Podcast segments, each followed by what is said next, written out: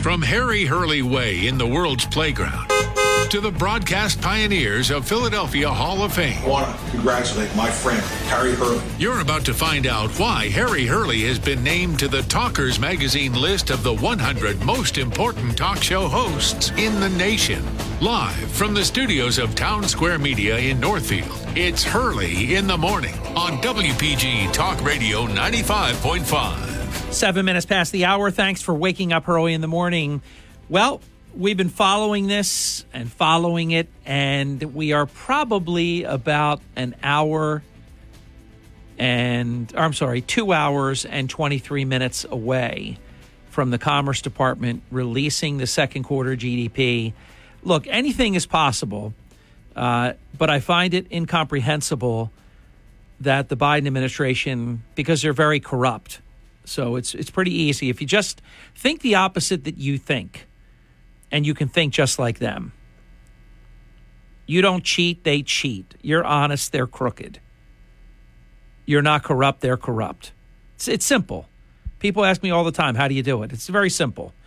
Just think like you would, and then whatever the opposite of that is, there's your answer. And I promise you, you will be right 99.9 infinity percent of the time. So I've just always believed that from the moment all because when weird things happen, they happen for a reason. Now, it could be that they don't know, but yet all the data supports that we will have negative GDP for the second quarter added to a negative first quarter equals recession. I went back in time the last 10 times that we had two consecutive quarters of negative GDP. What do you think in all 10 instances? What do you think happened? No suspense. I'll give you the answer. 10 out of 10, it was called a recession because that's what it is. I don't know about you. I am beyond sick and tired of this administration that lies about everything. You know, understand, even though the gas prices have gone down 40, 50 cents a gallon, it's not for a good reason. It's not for a good reason at all. This, this situation has to be fixed and it has to be fixed correctly. And it gets fixed when we take back our energy independence. Then we'll be fine, like we were up until this administration. And make no mistake about it, it is their decided philosophy to drive these energy costs up. They want this how they can ever win elective office, how any enough of the American people, forgive me for saying this, because I hold you harmless, but how a percentage of the American people, which is enough to bring them into power, for them to do these things, how stupid can they be? Who would do this to themselves? You have a clear conscience. They should be ashamed of themselves. How do you how do you even consider bringing people like this into power to do these things? So make no mistake about it. It's not bad luck. You know, sometimes a president comes on board at a bad time. Just you know, Carter was unlucky. Reagan was lucky. No, it's not that simple. It's not how it works. Not to say you can't get unlucky. You of course you can. But this is what Obama did and Biden is even worse. And remember, if Putin is the reason the prices go up, then Putin must be the reason the prices go down. You can't get credit for prices going down and say you have nothing to do with when the prices went up because they most certainly did. And again, because the media, with the exception of a handful of people, Fox News, talk radio, is just so corrupt. They don't cross examine these people. When I mean, imagine this Karine Jean Pierre creating this this goofy thing with a graph chart, and she's inside it saying, "Hi, look at me! I'm I'm inside the chart," and they're bragging about 39 days now, 40 some days of gas prices coming down. But that's not the story. Not even nearly the story. So now this week, all week, started on Monday, and I thought, oh, wow, look at this. They're trying to change the definition of what a recession is. When the last 10 times, why would this one be different? Oh, that's right, because Joe Biden is president and they're liars who lie about lying. And and how about this? Some in the Democrat media are actually going along with it. How embarrassing is that? People that have always talked one way are now saying, well, you know, uh, yeah, if it's two quarters of negative GDP, don't listen to these people tell you uh, two quarters of negative growth.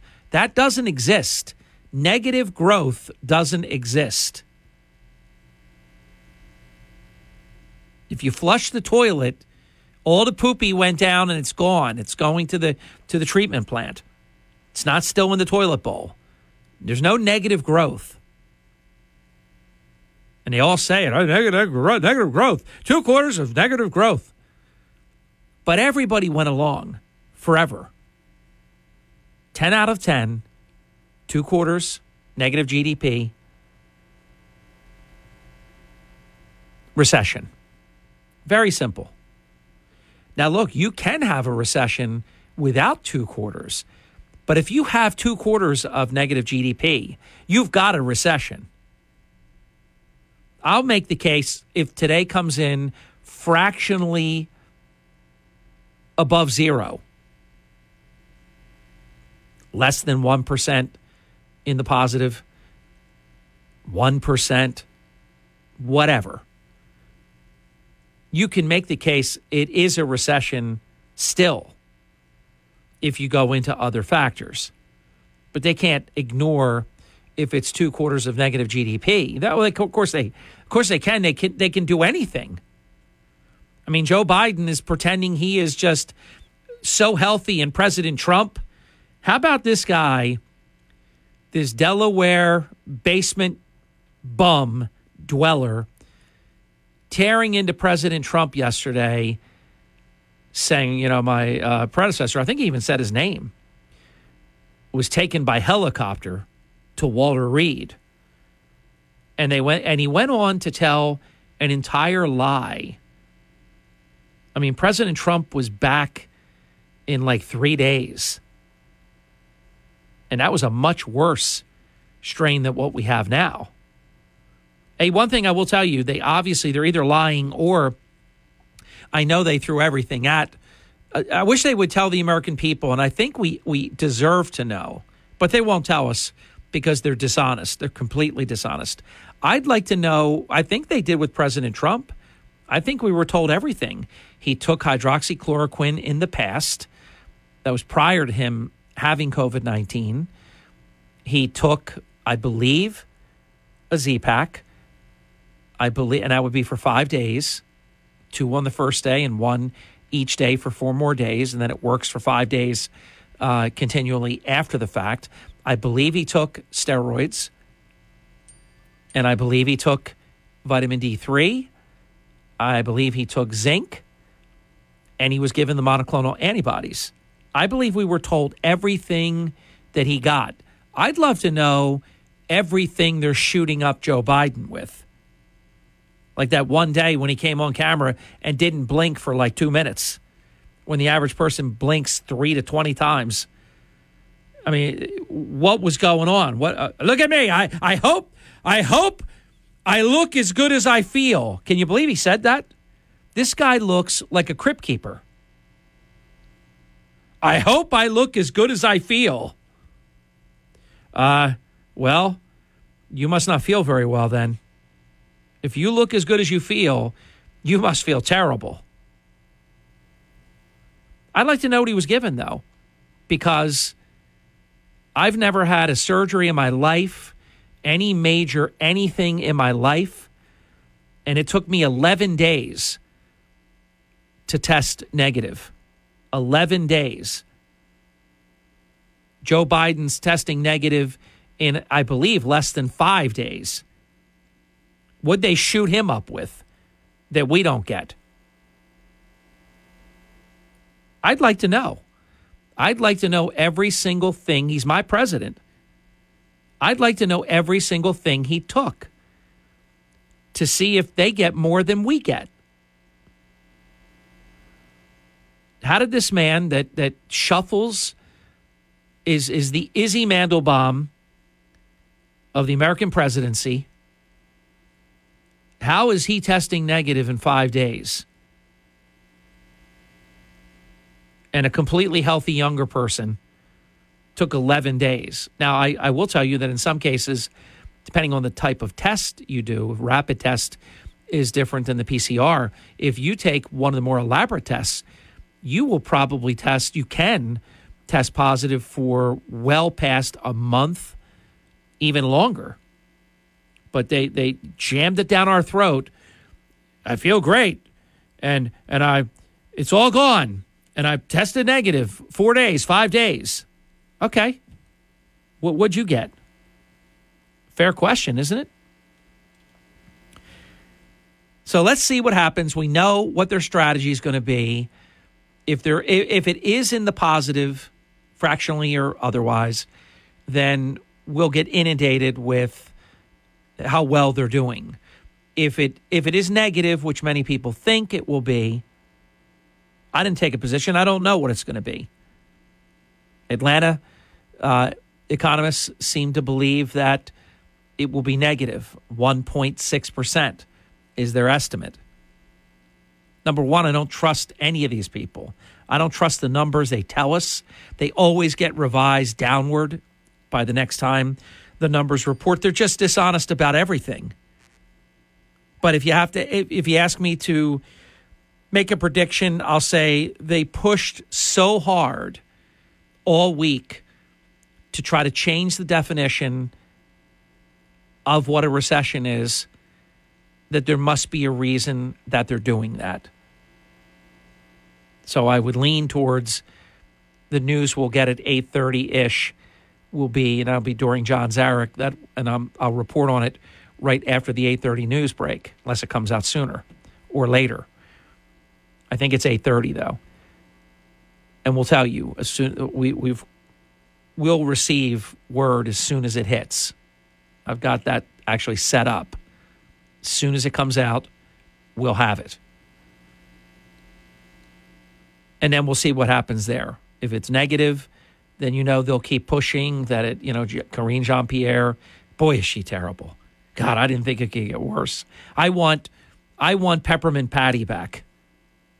I really do.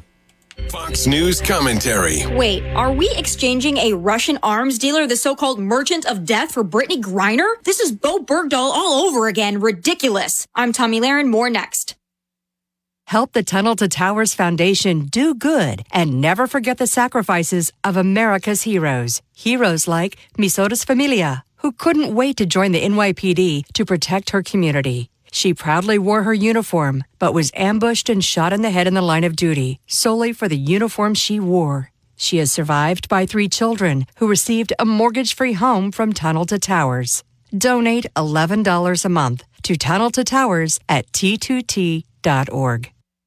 NBA star Brittney Griner has been detained in Russia since February. She pleaded guilty in a Russian court on charges of bringing vape cartridges containing oils derived from cannabis through a Moscow airport. That's illegal. Since her detainment and now sentencing, her family, friends, and fellow players have been pleading with the Biden White House to bring her home. And I don't blame them. But Griner has been a vocal opponent of our national anthem and country, so I wonder if she's changed her tune. Either way, it looks like the U.S. is prepared to offer a prisoner swap to bring her and American Paul Whelan home. And that prisoner is a Russian arms dealer nicknamed the Merchant of Death death. He was convicted of conspiring to sell weapons to people who intended to kill Americans. Didn't we learn our lesson when Obama swapped terrorists for Bowe Bergdahl in 2014? I'm not against bringing Griner and Whelan home, but this swap has trouble written all over it. I'm Tomi Lahren, and you can listen to all of my hot takes at foxnewscommentary.com. Set the first button on your car radio for South Jersey's talk station, Yep. WPG Talk Radio 95.5. We're back 25 minutes past the hour. We're going to have some open forum for the first half of the next hour.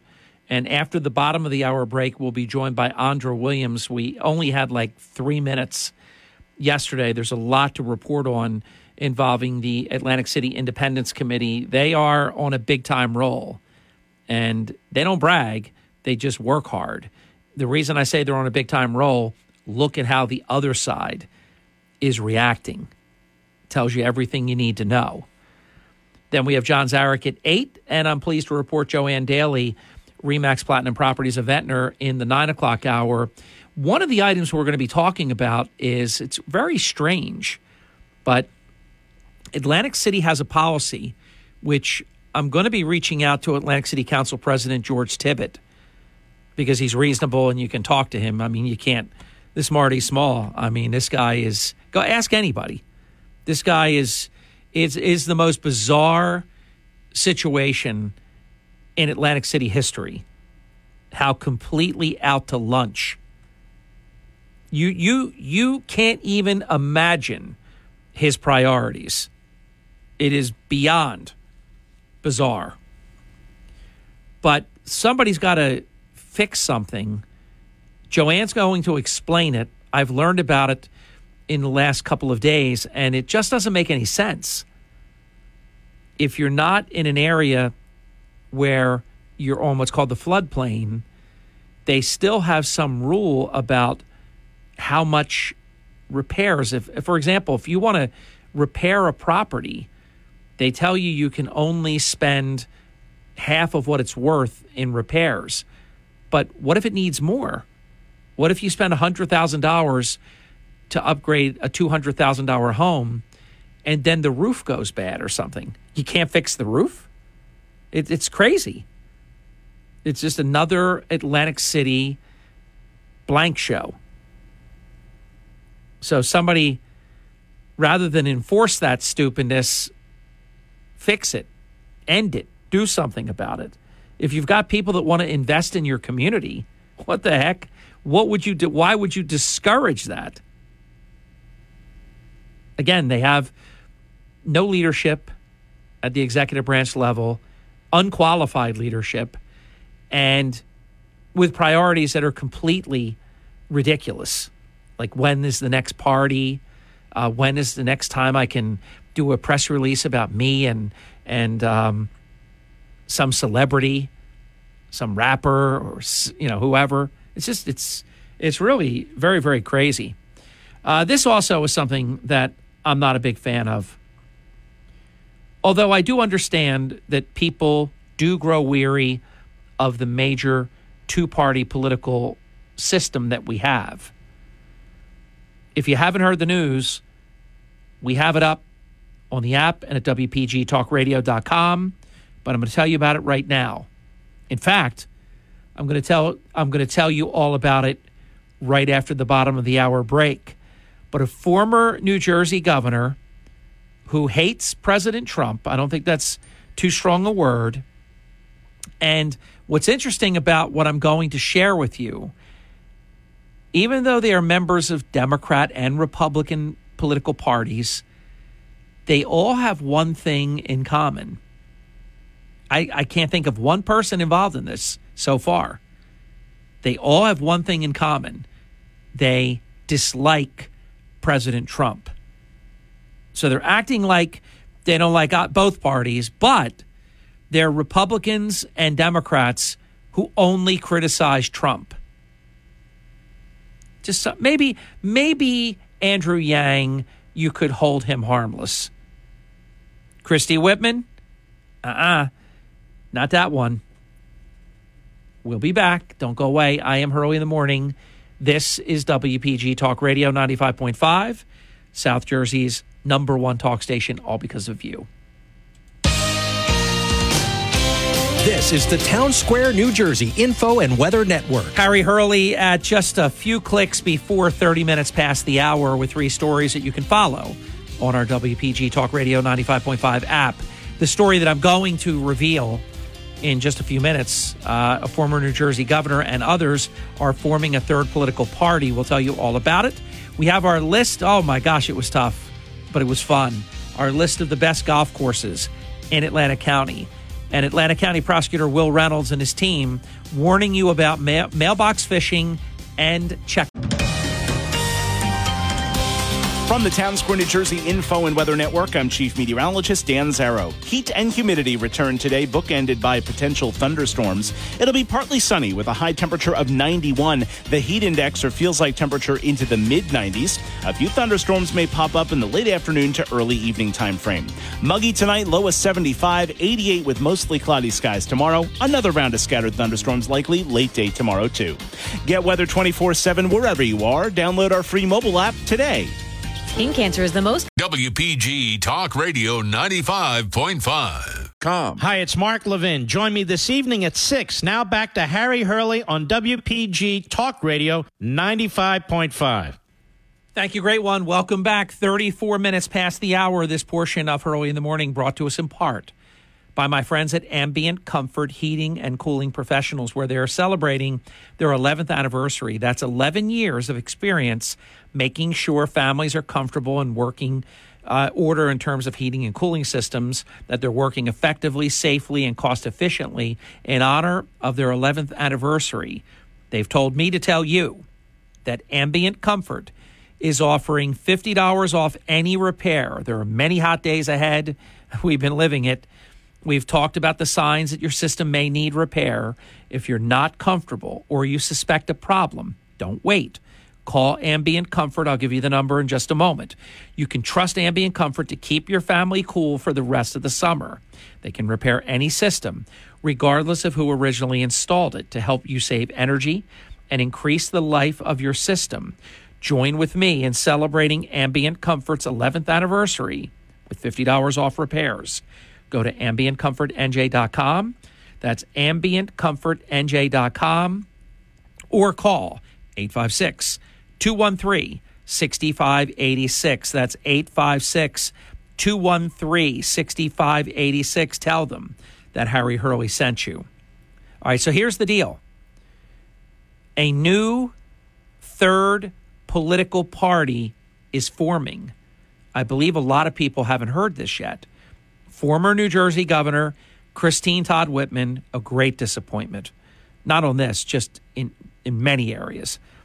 And former presidential candidate Andrew Yang will initially co chair a new third political party, which will be called Forward. Thank God they didn't say lean.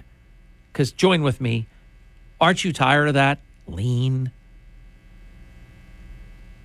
Uh, let's see. Whitman allegedly is a former Republican. She never was, though. And Yang is a former Democrat. Whitman won two terms as governor of New Jersey, 1994 through 2001. She left early to become EPA administrator from 2001 to 2003 under United States President George W. Bush. The Forward Party has set a goal to become a major third party alternative to the Republican and Democratic parties. In American history, third parties have only rarely been able to break through ever in a meaningful way. For example, many, and I'm one of them. Oh, you, the debates I used to do over this. Oh my God. I can't remember the one person. There was one person that refused to even consider that Ralph Nader cost Al Gore the 2000 presidential election. And he was a Ralph Nader guy. I guess that's why he can't admit. But of course he did. The Palm Beach butterfly ballot and Ralph Nader. I mean, I, I'm I'm being serious about this, and I always was honest about it. George W. Bush, unless he ran again and won, should have never been the president of the United States. I'm glad he was because Al Gore would have been a disaster But Ralph Nader and the Palm Beach butterfly ballot, I think you have to be completely just unaware or just ignoring the evidence to say otherwise. Former WWE, and I think it was WWF then, wrestler Jesse the Body Ventura shocked the political world. I'll never forget the night the returns are coming in and Jesse the Body is winning. And the media says, well, it's early. Then all of a sudden, he's still winning. But it was still early. And then he's still winning. And they say, well, it's still a lot of time. He's still winning. All of a sudden, it was like, hey. And of course, he won.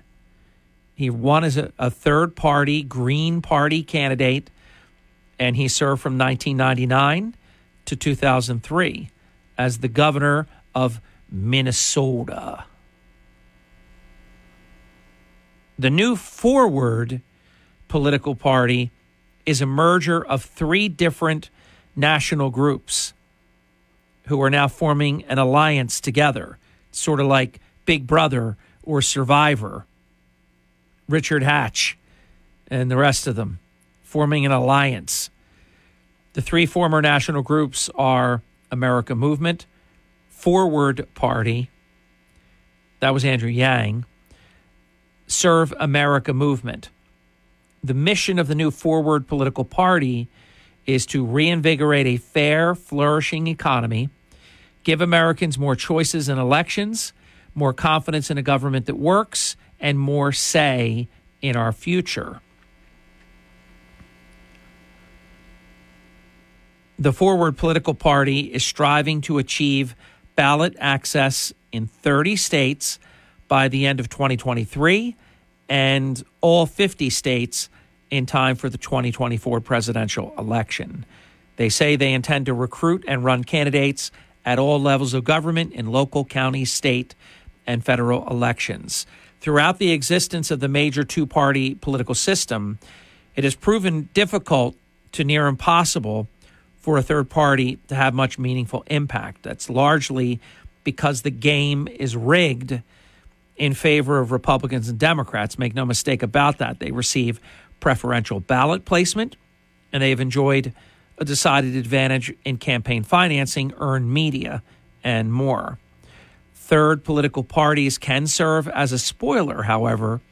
This new entry is comprised of disaffected Republicans and Democrats so it's hard to know at this time what their potential overall impact might be. It's easy to talk about forming a new third party. They're going to find out that doing it successfully is a whole different story. We'll be back in just a little bit. Open forum coming up for half of the next hour at 609 407 1450. Then we'll be joined at 7:35 by Andra Williams, the chairperson of the Atlantic City Independence Committee. They have really made incredible progress. And it and by the way, we made a prediction should have come as no surprise. City Council could have made it easy and just said we approve your ordinance and it would have gone into effect. Just just like that. Instead, they're going to have to slog and get it on the ballot and make sure that it's not a crooked question where you have to vote no to vote yes or something goofy. It should be a clean yes question. Do you want to change, you know, this mayor council form of government with elections held in June and November to a mayor council form of government, nonpartisan, and hold May elections? That's all it has to say. Yes or no. Let's see how they do it. I've seen everything from good work to absolute corrupt crooks. There was a question one time, I can't believe that it sustained scrutiny. I said, This is terrible.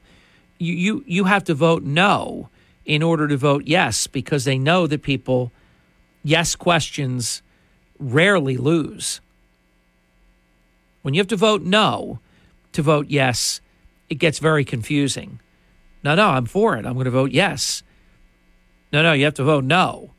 So we'll be we'll be the first to tell you if I, I have no reason to believe I forget her last name Gelate or something like that Paula. I've not seen her ever do anything corrupt. She certified the petitions lickety split. She was very cooperative to the committee, and I'll, I'll pose that question to Andra coming up less than an hour from now. Uh, so I think she's an honest broker. But don't forget, even though he has no say, the clerk is completely independent. You do have that lunatic mayor lurking around. He didn't want he didn't want Tibbitt to put it on the agenda. How was George Tibbitt not going to put it on the agenda? I have a snitch inside the mayor's office. That's right, Mayor. I've got a snitch. More than one. They hate what's going on. You just have no idea how disgusted Atlantic City is right now in small and Corsi. And believe it or not, this this is hard to believe. Corsi is more unpopular than Marty Small. That's almost enough to make your head spontaneously combust. And more and more people are saying that Corsi is going to lose his commissioner seat, county commissioner seat. Ah, oh, it's a lot going on. We'll be back. Don't go away. I am. Early in the morning. WPG Talk Radio 95.5 and on the WPG Talk Radio app. Markley, Van Camp, and Robbins this afternoon at 1. Now, Harry Hurley on WPG Talk Radio 95.5. All right, if this was the game show Press Your Luck with Peter Tomarken, would we get the double whammy? No whammies, no whammies. Do do do do do do do. Here's what I mean by the double whammy. We got the 75 basis points tacked on yesterday. I know why he was saying what he was saying, but to watch the Fed chair play ball with Joe Biden, saying we don't have to have a recession. Now, look, if you believe as I do, there are still some unaffected, non corrupt areas.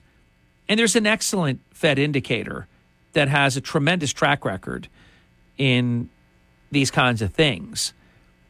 And it's a highly watched economic indicator with it's not like Joe Biden saying uh, or Karine Jean-Pierre saying uh, no no two quarters of negative GDP no no no. So you know th- they have a record for lying.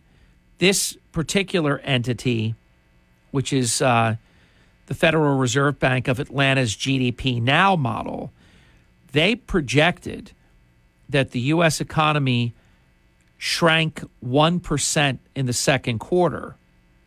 So there you have it. So I don't know why Jerome Powell would say what he said, other than they're trying to bring this economy back. But I, I, I didn't like it. I think he should have said something different. We're doing everything we can. Uh, but when you say we don't have to have a recession, and then by definition, we're about to have a recession, what's going on? Ooh, Fox News just sent me something I'll look at during the top of the hour break about uh, Joe Biden and his dealings with Hunter. Look, I think I know. I'm going to drop this until we get um, the actual word from the uh, the Commerce Department on the second quarter GDP. Let me talk about. I I, I don't have time to find it. it. It was there. I could have hit it real quick, and the link would have opened. But now it's it's behind several other things that I have on on my home screen. But this much I do know.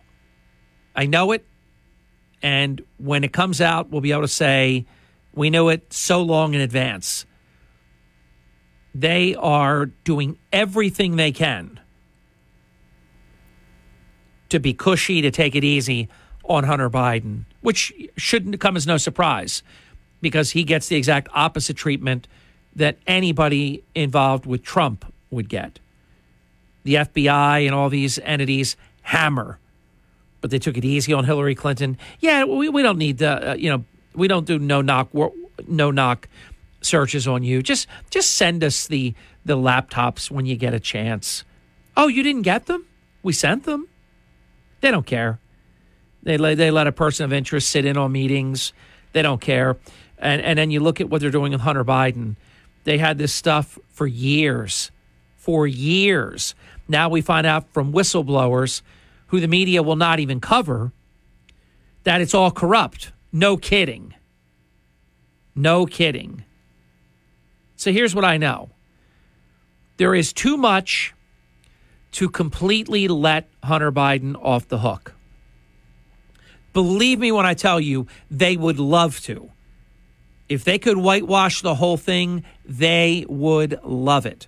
There's just too much, too many crimes, and you can't sell that. But guess what? Most people that don't pay attention, if Hunter Biden pleads guilty to something very minimal and they take good care of him, and then his father ultimately pardons him, which is going to happen. I have no doubt about all of that. Just like Bill Clinton pardoned Roger Clinton, Joe Biden is going to pardon Hunter Biden. And I said yesterday while hosting the Brian Kilmeade show on Fox News Radio nationally that everybody listening, you would do the same thing too. I don't know anybody listening. You, you could send me a note and say, I wouldn't do it. I don't know anyone that wouldn't pardon their child. If you had the power to do it, think about it. Just be honest. Wouldn't you do it? So I don't I don't even hold that against Joe Biden. He's got the power to do it and he'll do it. And the media will be very soft about it. Just like they were with Bill Clinton and Roger Clinton. No big deal. Just threw it in with all the other pardons and everything's great. And they'll do that with Joe Biden too. They'll actually probably cover it like no surprise here, uh, President Biden. On, on you know it'll be announced at like five minutes before twelve noon on January twentieth. Can I can I make that prediction? I mean, I'm I'm willing to put up a pizza or a thousand pizzas on this at five of twelve on January twentieth, twenty twenty five we will hear the news that Hunter Biden has been pardoned. That's when you'll hear about it, not before. You might have some speculation. Will the president pardon his son? What would be interesting is I will I will revise, amend, and extend my remarks on this point. If Biden is not running again, he'll pardon him in real time because obviously, if he pleads, it's going to have to end at some point soon. They stretched it past the 2020 election. I mean, we're now well halfway through, more than halfway through. This is seventh month, almost over. Seven twelfths through 2022. I mean, you, you can't leave it out there forever. So they'll get him to plead guilty to something, and then Joe Biden will pardon him.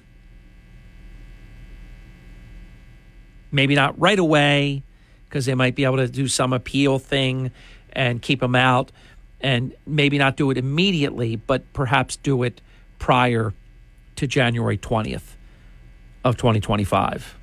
Just my hunch. So I guess we're going to get the double whammy. We'll know soon enough We've got that the Fed has raised the interest rates by 75 basis points, and more rate hikes are expected in the coming weeks. This is to curb Joe Biden's inflation. This is a national story, but it's also a local story because uh, they're very important. If you fly from ACY using Spirit Air, I think this is a big deal.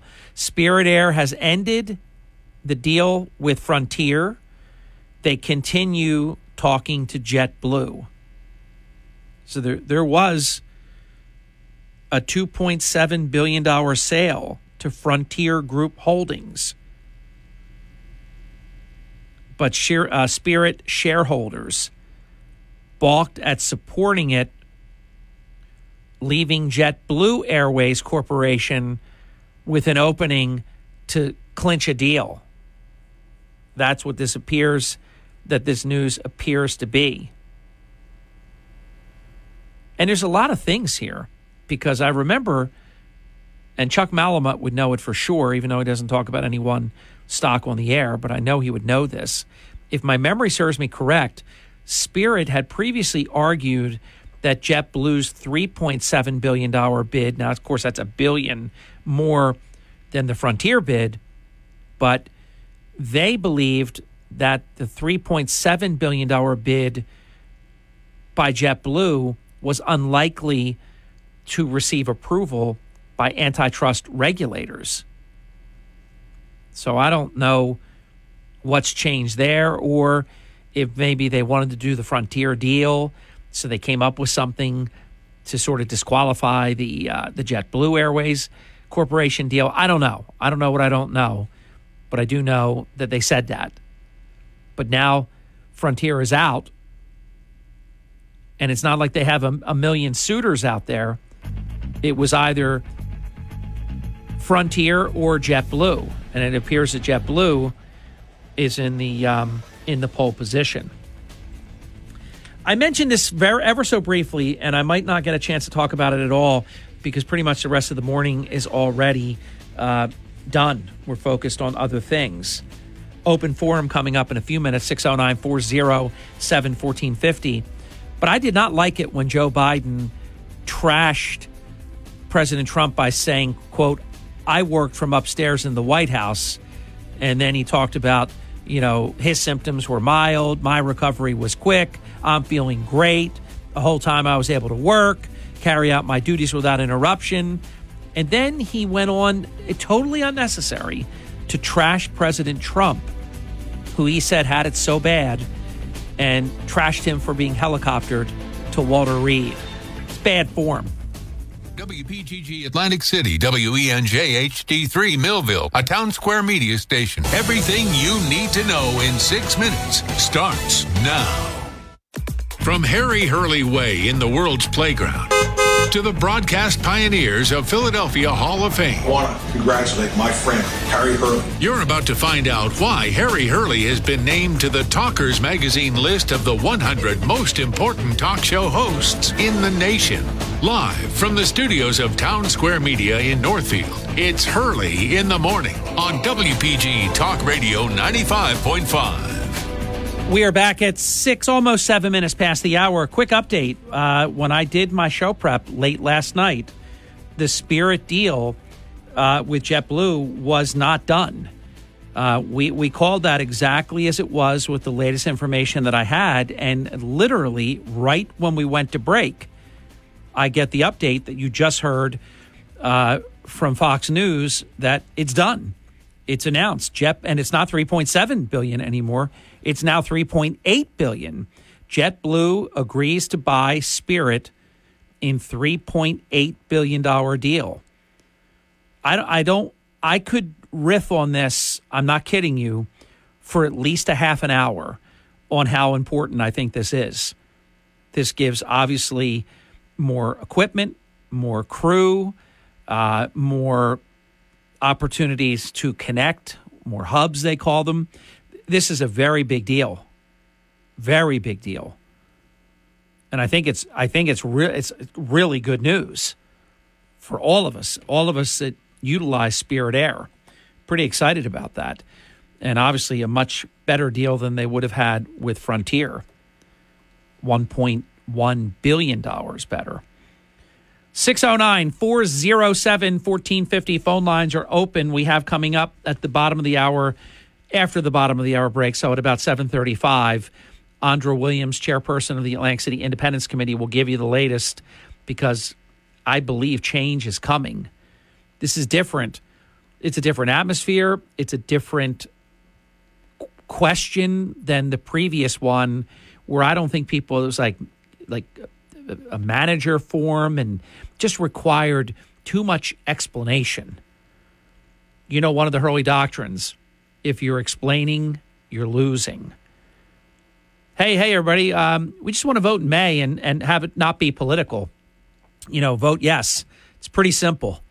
As opposed to, well, you know, look, you'll have council people and you'll have a mayor, uh, but it's not the same form of government. It's in a different section of the Faulkner Act, and and and there's a manager. And incidentally, that format works very well in many areas around the country. I believe it was just too too complicated. Even though it really isn't that complicated, it sounds complicated. This is very simple. Plus, you have the unpopularity of Marty Small and Ernest Corsi, which Atlantic City is beginning to just despise. Uh, this, this particular, just incredibly unfocused duo that that has very very different priorities than than what you have. So the the atmosphere is very very ripe uh, for this. It doesn't matter that City Council didn't approve it last night. Uh, it will go to the ballot, and I think the turnout in the next election will be under four thousand people. They have in the neighborhood of twenty one hundred people that already signed this thing. So they're they're in very good shape to actually and keep in mind for over a half a century Atlantic City voted in May whether it was the commission form of government and this is only going back to the original mayor council form in the days of you know, Jim Whelan and and that era where it was a nonpartisan mayor council form of government. I think it's going to go. I think it's going to pass. Welcome to Hurley in the Morning. You're on the air. Uh, yeah, good morning. Uh, third party called Forward. How about we call it a Illuminati Party C as a letter C, or even Illuminati number three? Uh, either or. How about the American Constitution Party, or ACP, or CAP, Constitutional American Party? Two stipulations: you have to be an American citizen, and you have to have the first ten liberty constitutional liberties uh, negative liberties, that being the Bill of Rights memorized. Then you're in. But Yeah. that's how I feel about it all. But Okay. Uh, China had reneged on a deal of buying corn from America. They're now buying it from Brazil. That's part of BRICS, so that would make sense that they would do that. They want to undermine the uh, U.S. dollar, and that they are investing in gold. They're actually backing it rather in gold and silver, also titanium, uranium, cobalt. Thank you, Hunter Biden, and lithium. Thank you, uh, Joe Obama. So that's what's going on. But meanwhile, if you want to wean us off the petrodollar, we could actually open up the Keystone XL pipeline. You can actually convert that very easily into low carbon as well as high octane. It's not a problem. And then we could reinstate uh, the gold standard that was uh, re- that was taken off the books with uh, Nixon, and also reinstate Glass Steagall too. We could do certain things, but we had people that were competent that were in our government that would that would be taking place right now. But unfortunately, we don't. In 2014, China had turned away 30,000 tons of corn because it was GMO grown. GMO they they found GMO grown grass in the bellies of water buffalo dead, undigested in their bellies over in India. So GMO is not really a good idea. Now here's an excerpt from uh, Washington George Washington Carver, the great scientist and agriculturalist and genius. Carter urged Southern farmers to rotate cotton with soil enhancing crops such as soybeans and peanuts. To improve the lot of poor Southern farmers, Carver produced a series of free, easily understood bulletins that included information on crops and cultivation techniques. Now, how come we're not using that?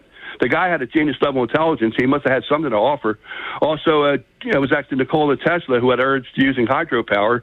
He invented a successful uh, water cell fuel combustible engine, and Stanley Meyer drove from New York to California and back in it. He made a deal with the Pentagon. Unfortunately, he died two days later. Well, that's, that's just a fact. I'm not saying anything into it. There's nothing conspiratorial to see, nothing to see here. Move along. But uh, the two scientists, uh, William C. Gall and Bernard J. Eastlund, had invented the fusion torch. The fusion torch is environmentally friendly. It's just you have to watch it's from nuclear plasma, so you would have to watch the nuclear reactors is what you would have to do. But that would revolutionize green energy. But these stooge politicians that are leading us in the wrong direction, we definitely have to vote them out. Thanks for letting me. Thank you, Flash. Woo! Man, he says a lot in a little, doesn't he? 609 407 1450. One of the things he said was about China, which reminded me to tell you it is no coincidence that President Biden will be having a conversation with President Xi today of China because it's a bad news day. So he's trying to create some other story. Oh, that's looking backward. Um, you know, we're looking forward. Get ready. It's coming. Welcome to Hurley in the Morning. You're on the air. Hey, Harry Keith from Northfield. I'm going to be nice and short, just like Flash. Yeah. I think the politically correct flag now to put up is America First. Oh yeah. I, I although the the crazies will call you racist for that. Oh, America First. Come on, that's not racist. I know it's not. I'm just telling you. Everything is bizarro world. It's it's the opposite meaning of what it should. Remember when Trump campaigned on America First, the Democrat loons and and their Democrat loon media friends all went bananas over that. How racist that was. How wrong that was. It's crazy. They're crazy. Well, I'm an American, so that's what's going up at my house. I like it. I like to talk to the neighbor again. I'd like to talk to the neighbor. again. America first. Uh, there's nothing wrong with that. If we don't take care of ourselves, how are we going to be healthy to take care of anybody else? So there's nothing wrong with that. It, sh- it should be America first, and then we do the best we can to help as many other people as we can.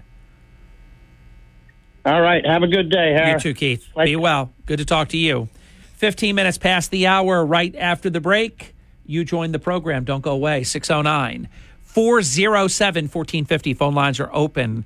I am Hurley in the morning. This is WPG Talk Radio, 95.5, all because of you. South Jersey's number one talk station. Here is our friend, Sean Hannity.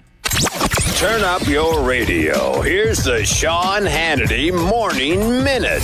And I'm urging all of you to be very, very smart in terms of the money you're going to spend and, and the money that may be the extra money you can bring in. That's the only way to have a hedge against the economic downturn that we're living through.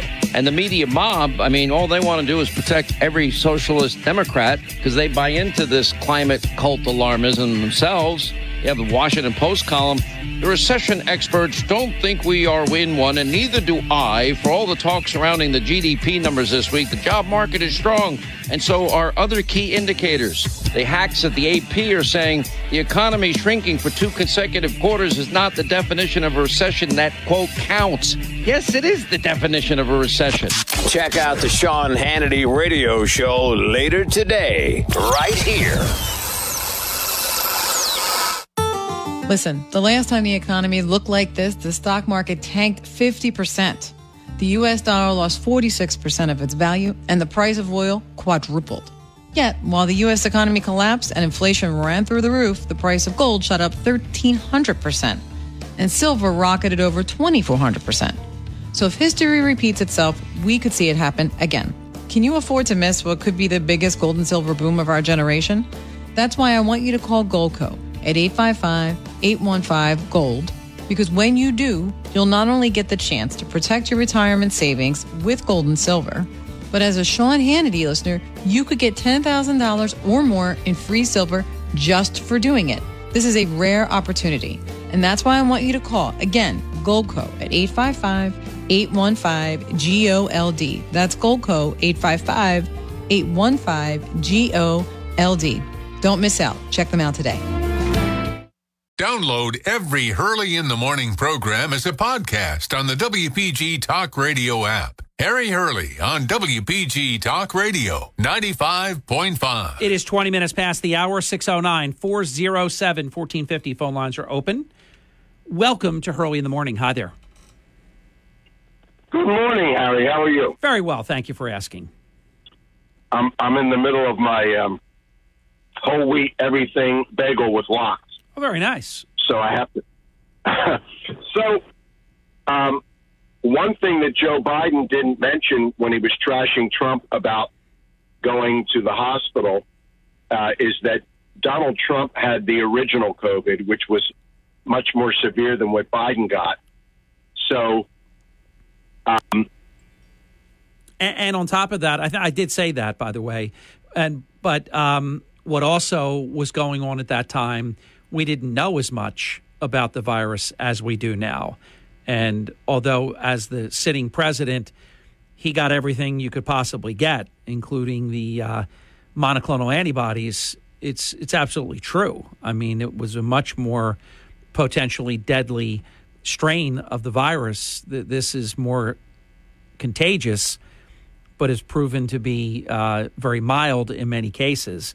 I still would love to know how uh, it took me 11 days to test negative and he did it in five. I'd like to know that. Well, I, I would suggest that uh, if Joe Biden had gotten the original COVID, he probably wouldn't have made it through the night. And I don't think it was any vaccine that kept Joe Biden out of a hospital. I think it was all the drugs that he got that mysteriously didn't exist for the last two years because they they made it sound as though the only thing that was going to help you was the vaccine. They pretended none of the other drugs existed. Anytime a doctor brought up a drug or a treatment, the guy got trashed, taken off social media, destroyed. So that's just one thing I'll toss out there. The other thing is, you know the principle of Occam's razor, correct? Yeah, we've the talked. You and I, simplest. Yeah. Yep. Go ahead. Yeah, the the simplest explanation is usually the right. Answer me a question, Harry. So we know we know the war in Ukraine is still going on, right? Yes. Joe Biden Joe Biden blamed the the spike in gasoline prices on the war in Ukraine. So how can the price of gas be coming down even if the war is still going on? Then the only explanation is that and Joe Biden's taking the credit for the price of gasoline going down, right? So the only explanation there can be is that Joe Biden all along had the power to control gasoline prices regardless of what Putin is doing. So then it begs the question then why didn't Joe Biden bring the price of gasoline down sooner? And better yet, why did Joe Biden let gasoline prices go up to begin with? Right? Okay. Can I let me go to bat? And I know what you're doing here. And I said the same thing yesterday. You can't get credit for the prices coming down and say you had no responsibility for them going up. Either Putin was responsible for them going up and Putin is responsible for them coming down, although there is there is an answer to that that has nothing to do with the blatant intellectual dishonesty of our president, which is breathtaking how dishonest this man is. It's but we shouldn't be surprised. He's been a cheater since he was a young person. He cheated every step of the way, plagiarized, and he's just he's just a bad guy that, that got a reputation for being a good guy. He's he's incompetent and he got a 50 year reputation of being experienced. I mean, everything is opposite. You know, certificates of attendance. You know, if you go to the um, to, to the Sixers game, every game, you're not on the team. You're not you're not a professional player. I'm not the Yankee shortstop because I watch them every time I can.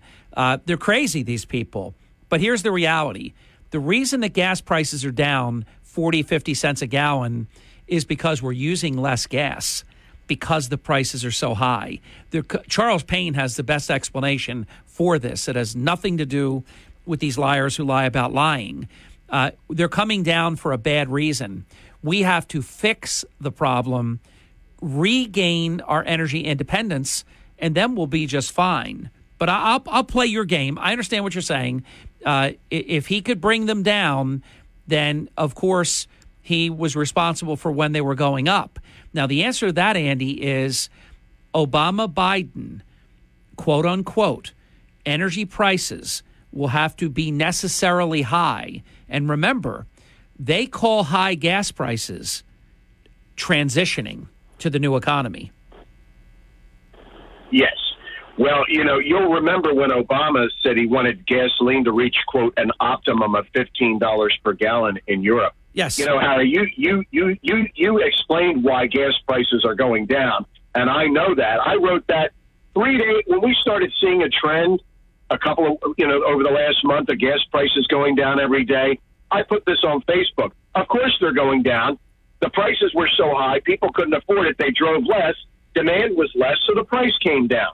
But but so then I, I made the I made the claim that Joe Biden isn't lying when he when he takes the credit for gas prices going down because he made them go up so high that people wouldn't use it, which lowered demand, so now it's going down. So in a, in a convoluted way, he really is responsible for gasoline prices. And, and as you know, they're taking a victory lap, even though they're still more than two dollars a gallon, and in some states three and more.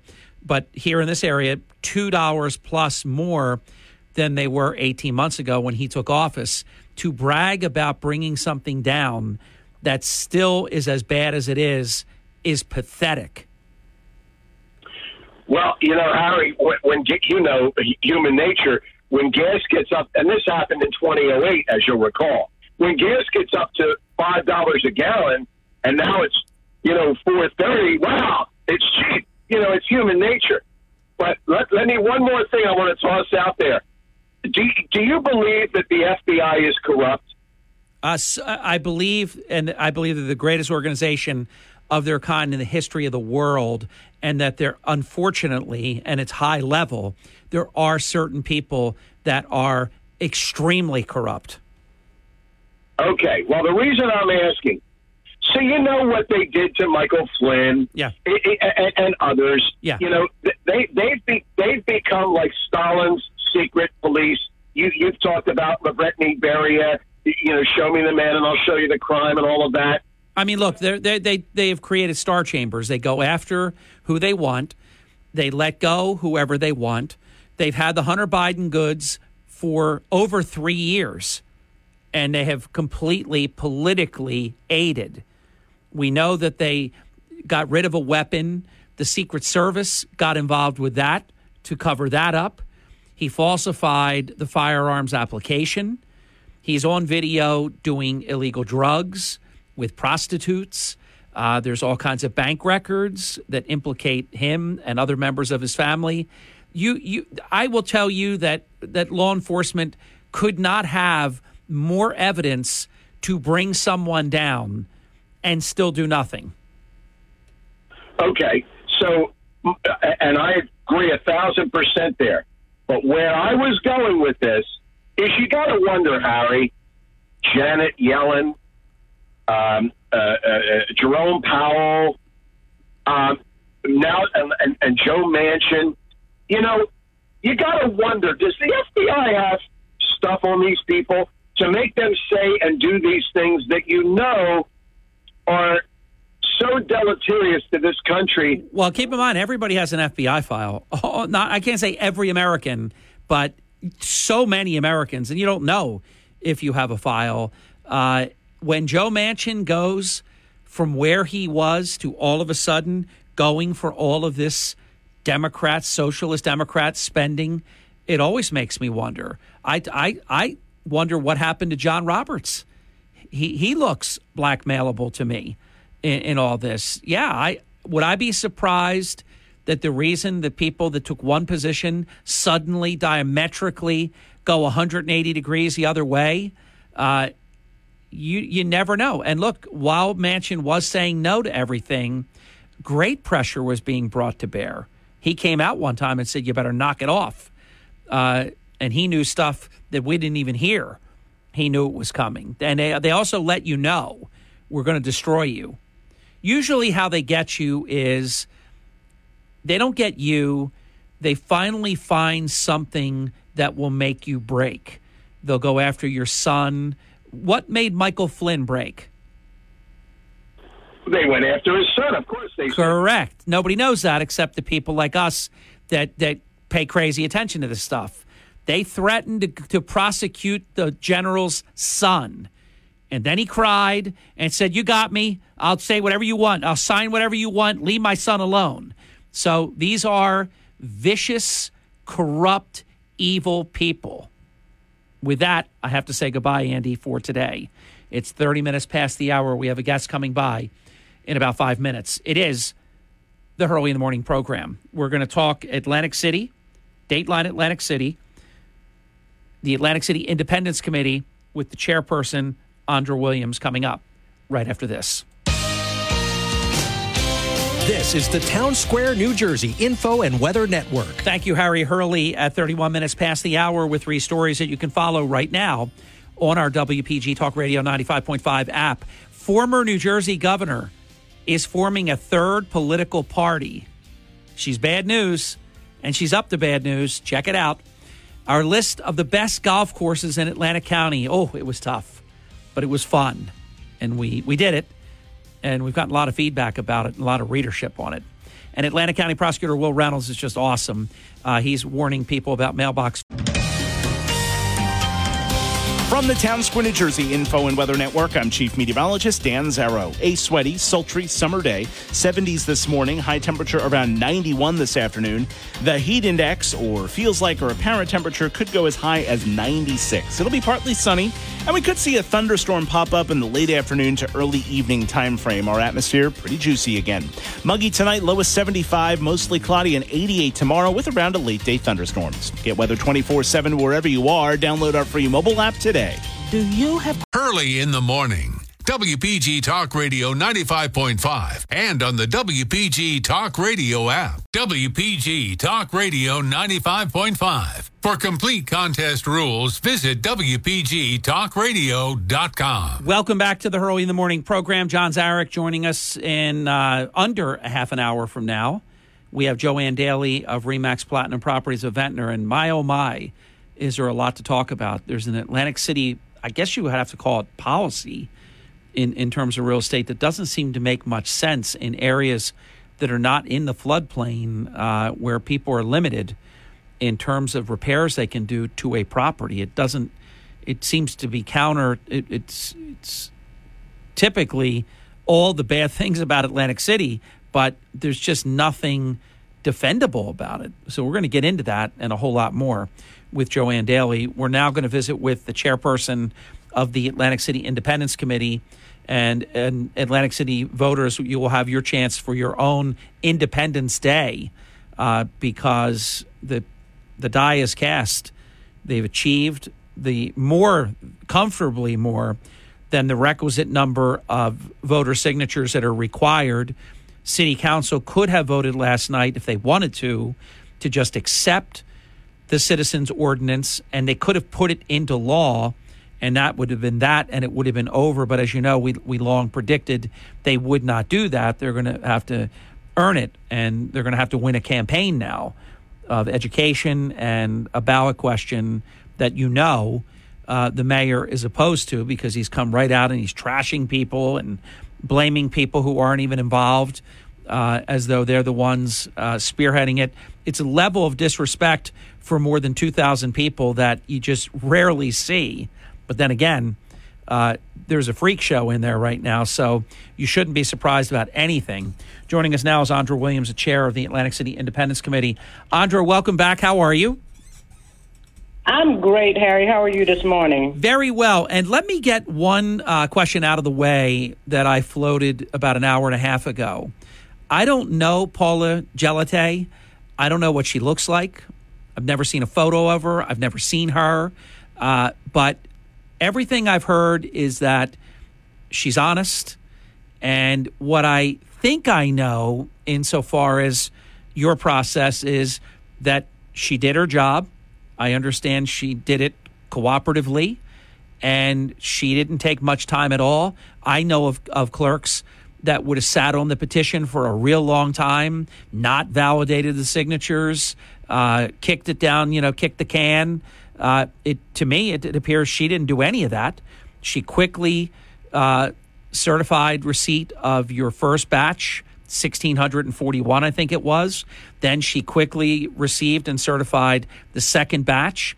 Then she quickly certified the fact that you had a sufficient number for the petition. Is my perception, my impression of the city clerk accurate?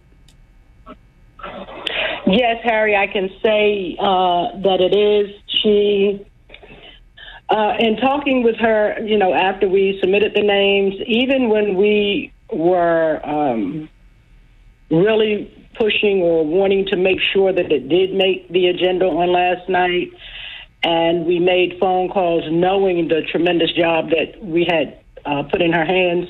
She accepted our phone call. She explained to us that she was working around the clock to get it done. And at the end of the day, she did get it done. You know, she got the signatures uh, verified that needed to be verified to show that we did um, exceed what we were trying to do. So, yes, your assessment of of the the character of the person, I believe, is accurate. And I think it shows that when you have a clerk that is protected, she's protected by civil service. She's not an appointee of Marty Small. She can just do her job. Imagine if somebody was under the thumb where they could get thrown out in the, into the garbage can like he did to the um, to the, the, couple of people that he did it to uh, that we reported about uh, back a month or so ago. Uh, so I think her independence. Uh, which is kind of ironic because you're the independence committee, but her independence is is noted, and uh, we always give credit where credit's due because she could have slow walked this and said, "We're taking, you know, this is a lot of work. We got to make sure," and she got it done I believe, very, very expeditiously. Now, it should come as no surprise. Uh, I predicted it. I think you knew. Uh, that city council was not just going to make it easy and vote last night. Oh yeah, hey yeah, we'll we'll just change everything and move to May because you because you say so. So this now is going to go the route of a ballot question, and you were I I believe Andre, you were prepared for that reality from the beginning. Yes, I mean, well, as you remember when I when I first spoke with you and made my statement, I always ended with letting the uh, voters know that the sign does not stop with the signatures. You know, be prepared to get out there to vote to vote on November 8th. So um, it's not surprising uh, that it it did not get passed on the floor. However it it's disheartening to see the type of uh, men and women because we did have three in support of the petition at, at last night's meeting, but the men and women that sit there on the dais and they are so caught up in doing what they're instructed to do that they don't make a decision in their own, on their own free will. Um, there were a couple of council members that I approached and asked to sign the petition, and they they said no. They you know they couldn't do it. They they raised their hand and said no, they couldn't do it. But um, by the way, isn't it amazing? They're duly elected co-equal branch, and they are afraid of small mayor small. I think it's amazing uh, that they subserviate themselves to him the way that they do, which is when you're going wrong, and he's going really wrong these days, it is even more evidence that moving this thing to May, where politics will not be the part of uh, the system that it is now, is even more important, Andra. Yeah, yeah, you know, and you have men and women sitting up there that is, is was was sworn to serve us, the the citizens, and it seems that they're serving only the mayor um, more so. I mean, it, to be at that meeting, not to get off track, but to be at that meeting last night, Harry, and watch your council president and one of your council members go back and forth over an issue, literally bickering on the dais over an issue like it was a personal uh, vendetta against each other in, in public. You know, who wants those type of men and women representing them and making decisions on things pertaining to the residents in the city of Atlantic City? Well, Kaleem said something about. God, finish, please. Kaleem, Kaleem said something about um, you know, they gave Kaleem accolades on getting the convention here, the NAACP convention here, which was great. Like you said, we have not had a, a large convention since the Democratic convention. But my thing is, you're giving him all these accolades and patting him on the back. Did they bring any of those NAACP representatives to walk down their fair city, their main strip, Atlantic Avenue, or any of the streets to see what the city really has? Yeah, those are things that bother me as a as a resident and as as a, a voice for the residents. You know how receptive it seems to me. The combination of this is a better format, and I do remind people quite often, Andra, the only reason it ever switched was because people had grown very dissatisfied with Jim Whelan, and it was used as a vehicle to remove him. Typically, when you do that, you may win for the moment, which people did, but you lose long term. Putting this back as it was, I think, makes a lot of sense. For more than 50 years, Atlantic City has voted in May, not been involved in a lot of the partisan stuff that goes on in June and in November. And it's just a much better way to go. And it allows, and, and I know this is part of what you were just talking about, Andra, it allows people to be more independent minded. They don't have to worry about getting kicked off the ticket or any kind of political retaliation. So it's it is a good move if the citizens of Atlantic City decide to do this.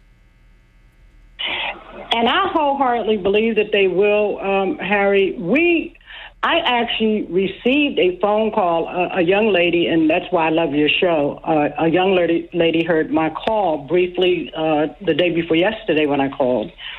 And she actually looked on the link and uh, gave me a call to see if she was able to still sign the petition. So that proves to me that there are people beyond the 2,000 signatures that we have already received that have been verified that want this change. So I, I don't have a doubt that we will be successful in November. If you you know if you want to prolong it, that's their prerogative. They have the numbers to to vote it down, and and that's fine. But I, I believe there was at least four votes last night to end it, to vote for this, to put the ordinance in effect. Uh, and I, I even believe it could have gotten to five uh, because how one would have voted, another one I was told would have, but they held back. Uh, and so they let this now go uh, the route that it's going to go. Uh, in a way, though, it's even better because then more people will actually make the decision. It would look. I, I'm I'm a realist it would have been nice when you want a result. It would have been nice for it to be over, but but they weren't going to do that. They were not going to give that to the people. They could just say, "Look, we don't want to. We don't want nine people to decide this. We want to let everybody decide it." So that's not. I don't know if they said it just like that, but if I was going to take the position they did, that's what I would have said. I would have said, "Look, I'm, it's not that I'm against it. Here's what I do know: a snitch of mine in the mayor's office." They're so disgusted with him. I can't even I can't even verbalize how disgusted uh, the city and, and, and insiders, and and they they dislike Ernest Coursey even more. So Vern, if you're listening, oh, is everybody looking forward to you beating Coursey uh, because he'll be out of that, and then when this all gets fixed and the elections are in May. Uh, people like that will also be gone, I think, because why would you keep people like that? Uh, that that's all that's all political. None of that He's not necessary. That that is just he's a waste of taxpayer dollars. It's a disgrace that this goes on like this. But I get a call and they're telling me about Marty and and all of this and that he is enraged at George Tibbitt, which I don't even understand why. Uh, but he's enraged at George Tibbitt for putting that on the agenda. What what was Tibbitt to do? The citizens of Atlantic City, more than 2,000 people, signed a petition that was certified by the city clerk, sent to the uh, city solicitor, uh, Perugini, for um, Michael Perugini for uh, attorney review. How, how can you not put that on the agenda? That would have been corrupt to not put that on the agenda. Right, but see, not to put it on the agenda is one thing, but um, uh, even though uh, Tibbitt put it on the agenda because that was that was the law and that's what he needed to do. He still showed his true colors of um, he only did it because if, if he had a choice, he would have he would have settled with Marty's request. But when he spoke about um, he he could not uh, allow the nine of them to make the decision for all of the people, you know, in Atlantic City. That's why he was forced to uh, put it to the vote, and he already knew who was going to vote it down and who, you know, and who may have voted for it. He spoke adamantly and and and aggressively about how he felt it would have been, re- for lack of a better term, how ridiculous it would have been for the nine of them to vote for it. Um, he used an example of, and uh, I think it was a referendum or, or ordinance of, of some kind about a year ago that he um, they wanted to, to vote on on council floor, but they put it to a vote on the ballot, and there were 500 or so uh, more people who voted against it or for whatever this for, for whatever his his comparison was that he tried to present to us last night. So Tibbitt, I I think Tibbitt attempts to go whichever way the wind blows and whichever way it might benefit him. But as far as a council president, I don't, you know, I don't think that he's a good fit for that because you should not be up on your dais. If you if it's none of you that's supposed to be making decisions for the residents, the people of Atlantic City, you should be able to to maintain your composure and have an unbiased uh, mindset of, of the decisions you're making. Well, he is infinitely better than Marty Small. Please believe me when I tell you that. And Andra, I have to get this last break in.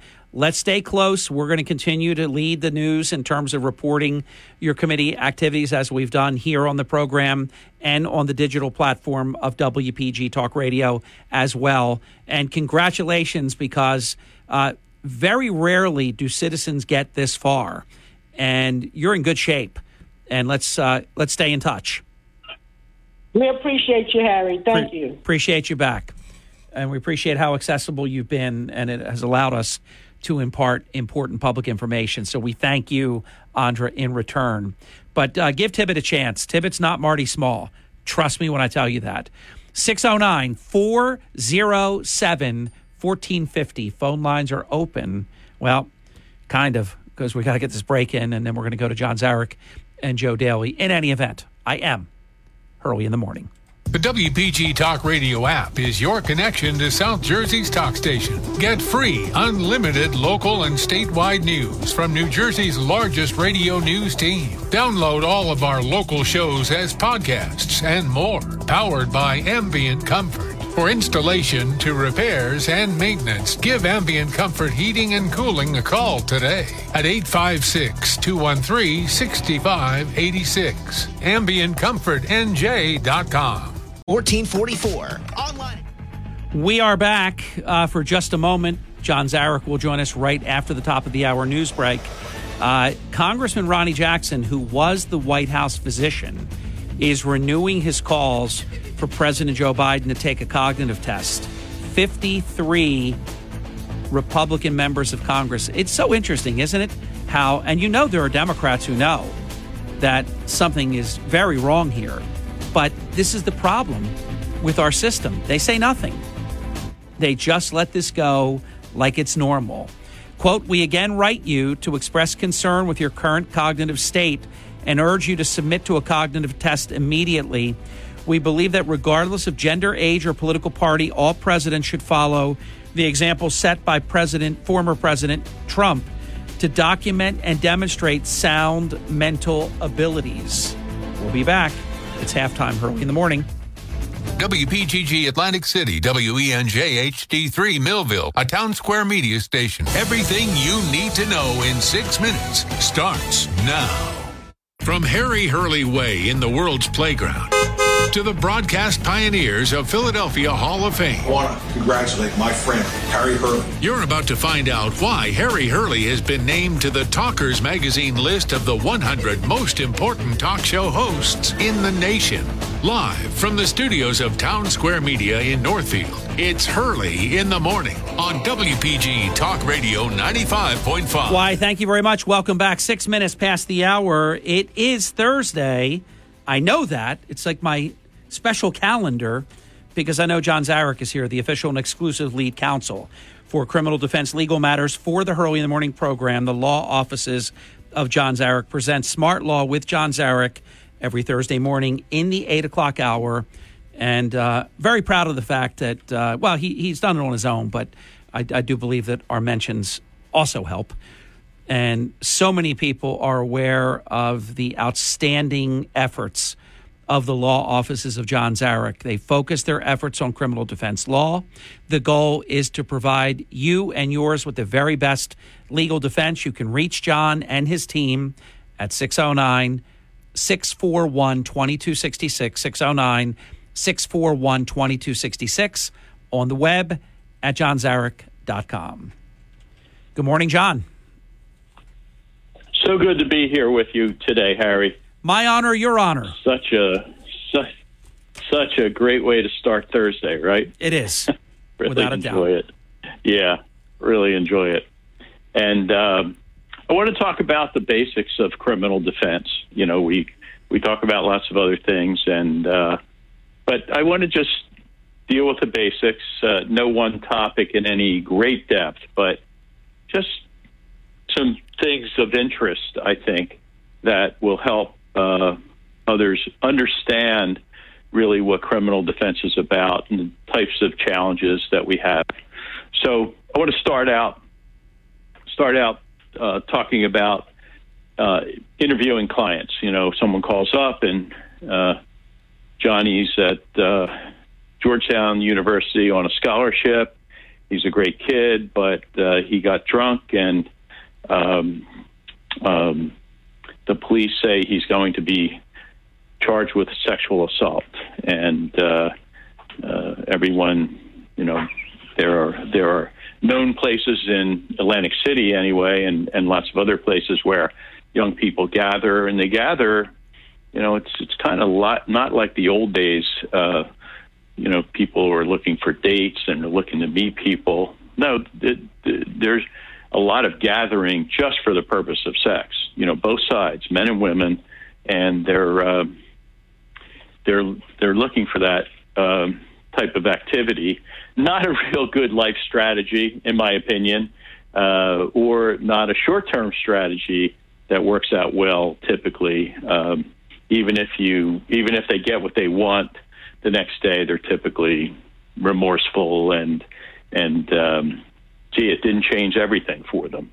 It seemed like it would the night before, but it doesn't the next day. So Johnny uh, Johnny's parents call up, and um, very often we have parents, grandparents, everyone else in on the act, brothers, sisters, you know, lots of people want to save Johnny because he's a great kid, and uh, he has a, a a real challenge. You know, like uh, so. What do we do? What's the first thing? Well, um, the most important thing is to meet with the client and the family and stabilize the situation. So you have uh, and and the most important thing is to listen because all these people are not only providing you information about the case, uh, the most important being uh, the the defendant, the person who's charged, but they're also uh, providing you information uh, about how they speak, how they what their affect is. Uh, that's how they come off.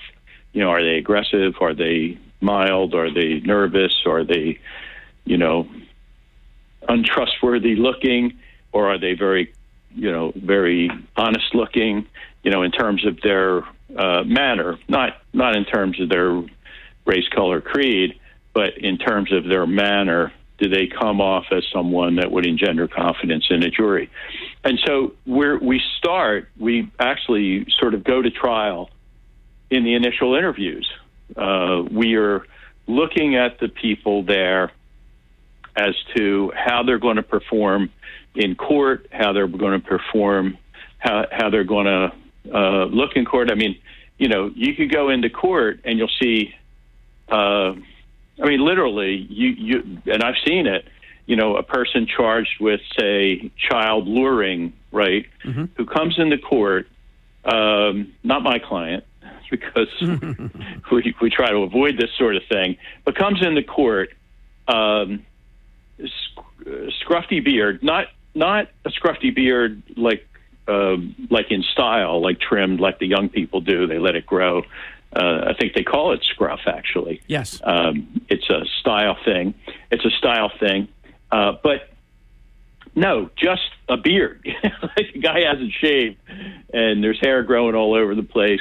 and comes in with the stereotype, uh, you know, uh, white raincoat, stains all over the raincoat, you know, um, doesn't doesn't fit, shuffling in, and uh, really uh, total. The the appearance says everything about the guy says, you know, child molester, right, right, and people go into court this way and and so you want to see that you know you want to talk to the client you want to see how they are before that happens you know before um you know they're presented to the court or a jury and and um, in a get up like that right now uh, there are a lot of people that wear the child molester outfit you know the dirty raincoat the the scruffy beard um you know maybe hasn't haven't washed their hair in 4 days a lot of people wear that who are totally innocent, by the way. It's just that they look that way. Um, and there are certain stereotypes that, you know, you want to avoid. In society, okay, we'll stand our ground and we'll, as we go to school, as we go to work, and, and you know, we, you know, we're not going to bend to stereotypes. We're going to be ourselves, and we can do that. We can afford to do that. But I'll tell you one thing in the courtroom when you're dealing with a jury, every stereotype, every you better not fit into stereotypes in terms of dress and manner and grooming and so forth. You want to be as safe looking to the jury as a body as you can be. So, you know, we have societal standards, but then we also have uh, what happens in the courtroom. Like, you know, after we're after the client is acquitted, then we can go out and change the world. But right now, you know, you're going to dress in a way that's respectful to the court and respectful to the jury. And hey, John, we're a minute before the first break. Let me ask you a follow up. Of course, I agree with you completely. Appearance, better appearance, you know, all that, right look, right attire. How important is that for your client, the disposition? how much if somebody comes to court i'll just say uh, you know it's not polite but looking like a bum disheveled unshaven like you said stains i heard the whole thing. How big a deal is that to juries? It's a big deal. It's a big deal. Um, harry when when um, the president of france comes for a summit meeting with President Biden or President Trump or whoever it is and comes with a summit meeting, what are they wearing? You know, what are his people, what are his main people wearing? What's President Biden wearing? What's his crew wearing? They're wearing safe looking things. They're they're not they're not you know flashing out, uh, showing their latest styles. They're and they're not overly casual they're wearing suits and ties, and um, the women are wearing appropriate attire. It could be dresses, could be pantsuit, whatever. But they come and they're they're looking appropriate because people like appropriate. It, it it it doesn't distract them from what the matter at hand is. They don't like inappropriate. You know, they're turned off by inappropriate. Doesn't mean they're going to say, "Oh, he's got the wrong. He's he, he's coming in here in in scruffy jeans, and we're going to convict him for that." But it's consciously, maybe not consciously, but subconsciously, and we work in the subconscious in trial law. Uh, subconsciously, they don't like it. So that's why when we go for a job interview, we dress appropriately if we have the sense to. So, John, so important what you are sharing. At 16 minutes past the hour, we're breaking for just a little bit. Much more important content straight ahead as Smart Law with John Zarych continues with John. I am. Early in the morning, WPG Talk Radio 95.5 FM and 1450 AM. When you need to know, it's WPG Talk Radio 95.5 and the WPG Talk Radio app. We are back with John Zarych. It's Smart Law with John Zarych at 22 minutes past the hour. Counselor, time is yours. Yes, Harry. So we talked about the importance of meeting the client and the family and listening because they're listening a lot and um, assessing the client and the family to see how they come off because they're all potential witnesses. Uh, if someone testifies, one thing we often use is a, a jury charge called false in one, false in all. Mm. And it's a very important jury charge for the defense uh, because it says it says this, and we tell the we tell the uh, jury usually an opening statement uh, that we're going to have that jury charge, and we tell them that, uh, and I more or less have it memorized. I do a little review before opening statement to get it letter perfect, but um, the we tell them that there's going to be a uh, instruction that the judge is going to give, and we tell them we're going to request that instruction, and the judge will give that instruction when we request it, and um, I think the jury likes to know that you know you know something about what's going to happen in the future and what the instruction might be. And um, the fact is that the the judge must give that instruction because it's so important. So uh, that, and that that uh, instruction is if you uh, ladies and gentlemen of the jury you've heard testimony uh, and there's been argument that one of the witnesses in this case, one or more of the witnesses in this case, has intentionally deceived you, lied to you. Um, it's your job to determine whether that's the case or not. However, if you determine that one of the witnesses has intentionally dece- deceived you as to a material fact or attempted to deceive you, then you can accept all the all the uh, testimony of that witness. Well, of course, they're not going to do that if they find that someone has deceived deceived them. Uh, but you can accept all the testimony of that witness.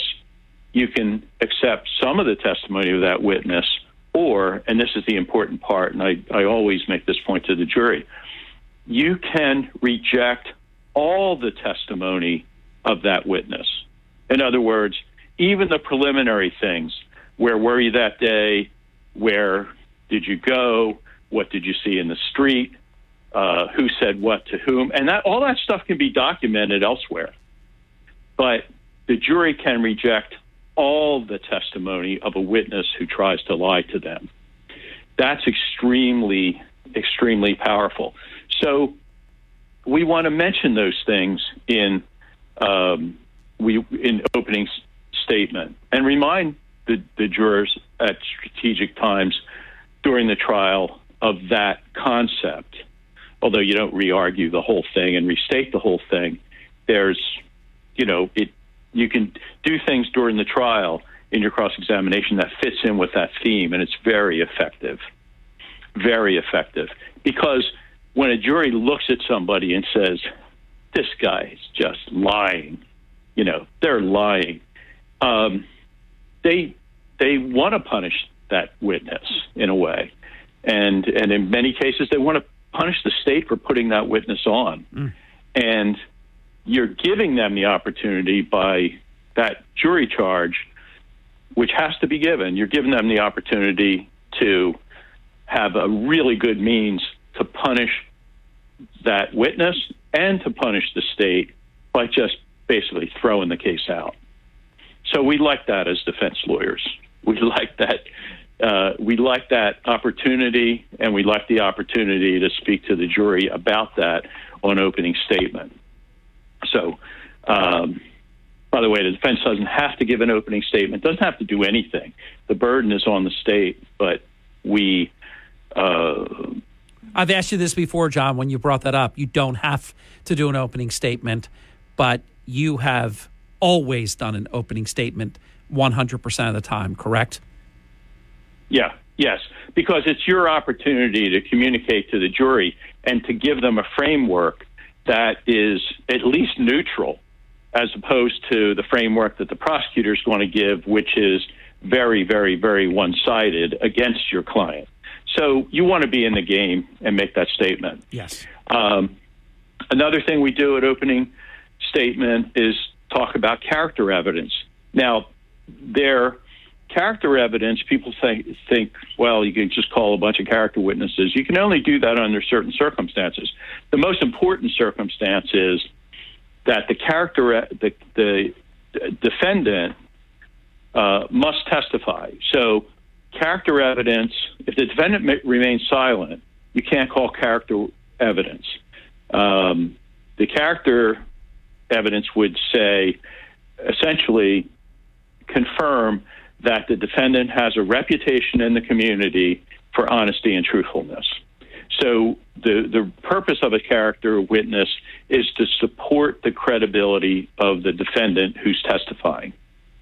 So obviously you don't want to talk about character evidence if, if the defendant's not going to testify because then you don't have you're not allowed to call character witnesses and you have a big hole in the case and the jury saying wait a second he was talking about character witnesses he or she and there are no character witnesses and no character evidence i wonder why is that because he has bad character or because they backed out or because you know there are very few scenarios where mentioning character witnesses and then not calling them is going to work out well for you and your client all right. So you you have you want, but if you know your client's going to testify, you can tell you can leave yourself a little out and say, and which I typically do. I say, ladies and gentlemen, it's very likely my client is going to testify in this case because uh, unless the state's case is a total disaster,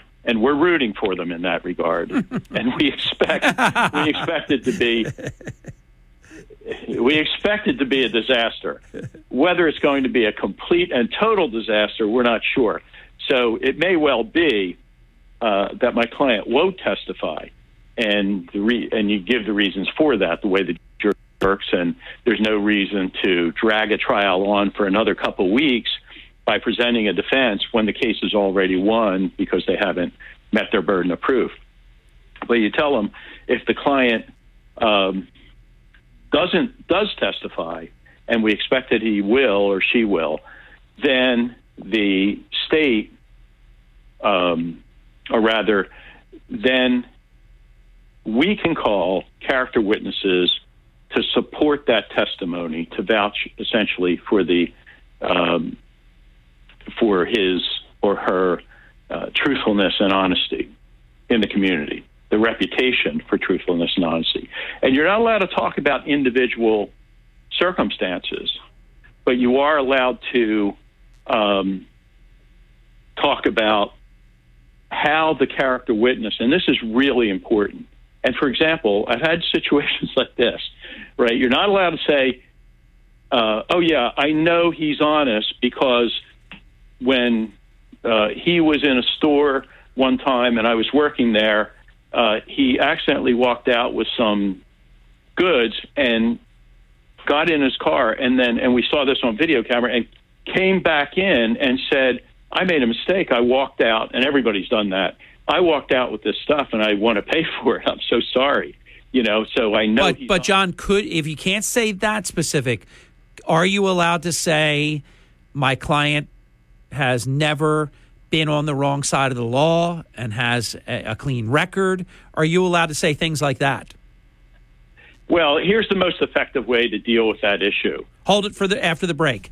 31 minutes past the hour. Good cliffhanger. Important answer coming up with, uh, in my estimation, and I don't say this lightly, the best in his business, John Zarych. It's Smart Law with John Zarych. We'll be back with John in just a few minutes. This is the Townsquare, New Jersey Info and Weather Network. With John, I'm Harry Hurley at 31 minutes past the hour with three stories that you can follow on our WPG Talk Radio 95.5 app. A former New Jersey governor is forming a third major political party. We have the story. Check it out. Also, this was hard hard earned. It was it was challenging. Our list, it's been well read, of the best golf courses in Atlantic County. Let it let the record reflect. I, I don't play, but I do love the game. Atlantic County Prosecutor Will Reynolds is awesome, and he's uh, urging you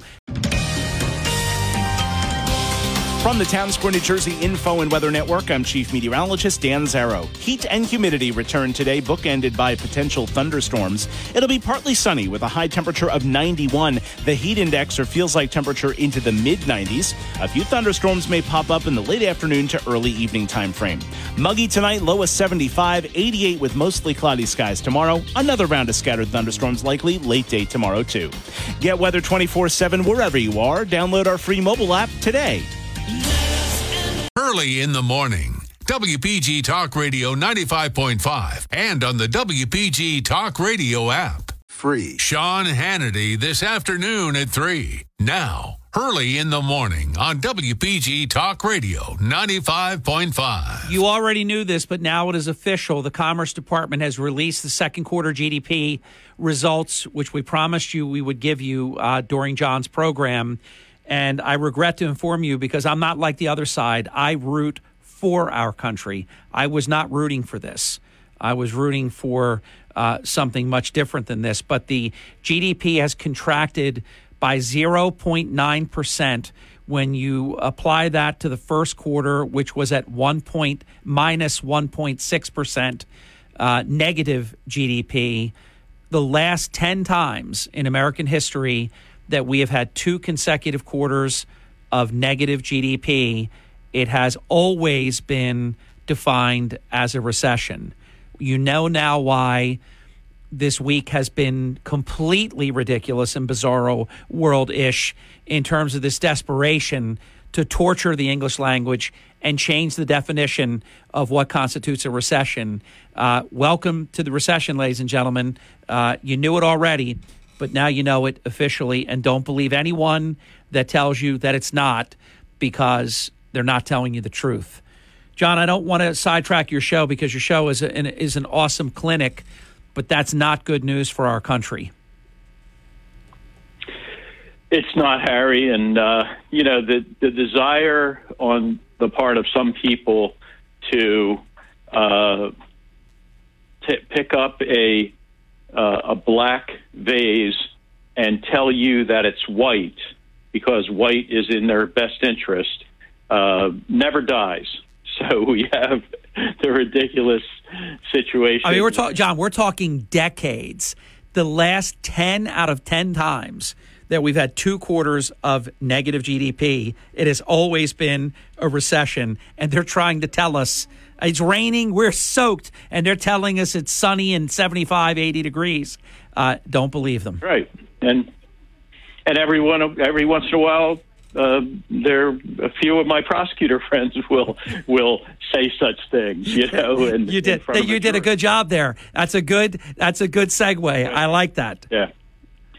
Take we have a way of, yeah. of, dealing with that. It's not a it's not a it's not a good strategy at all, no. and I'll explain why shortly. But we were talking about character evidence, so uh, it's very. If you're going to call character witnesses, uh, you, you're really dying to allow those witnesses to say all the great things, individual things that your client has done. They're not allowed to do that. However, this is what you can do, and this is what I do. I say, uh, uh, I'll pick on Father Hodge, uh, Reverend Monsignor Hodge, uh, who's now retired, by the way, a great a great priest and uh, living in Atlantic City and and filling in here and there for other parishes. But I'll say, um, you know, Father Hodge, and I've never called him as a character witness, but and uh, I say, Father Hodge, um, you know, he's he's a character witness. Uh, are you familiar with um, the defendant? Yeah, it's it's Jimmy Jones. And how do you know Jimmy Jones? Well, I know him from a number of of activities. Um, he was the best ball, altar boy that I ever had, and was always there on time and always dedicated. And anything else? Any other way you know him? Yep. Um, he joined with us in the uh, crusade for uh, helping the poor in Atlantic City. And uh, you worked alongside with him. Yes, he's one of the best guys I ever could have. And um, anything else? with Jimmy Jones. I was with him when he received the award for the most honest person in Atlantic City from the Atlantic City Police Department, right? And, it, and at this point, the judges, the judge typically is going to be looking at you like, okay, maybe one more, but and and anything else, you know. And I was there on the beach um, when he saved three little children from drowning, and uh, he ended up being unconscious himself and barely making it, but he saved those three kids, and thank God he recovered. Uh, so, uh, okay. So, do, are you familiar with his reputation for honesty and truthfulness in the community, Father Monsignor? And he says, Yes, I am. And what is that? He's the most honest. He's known as the most honest person, the most truthful person, a person that everyone can depend on, including me.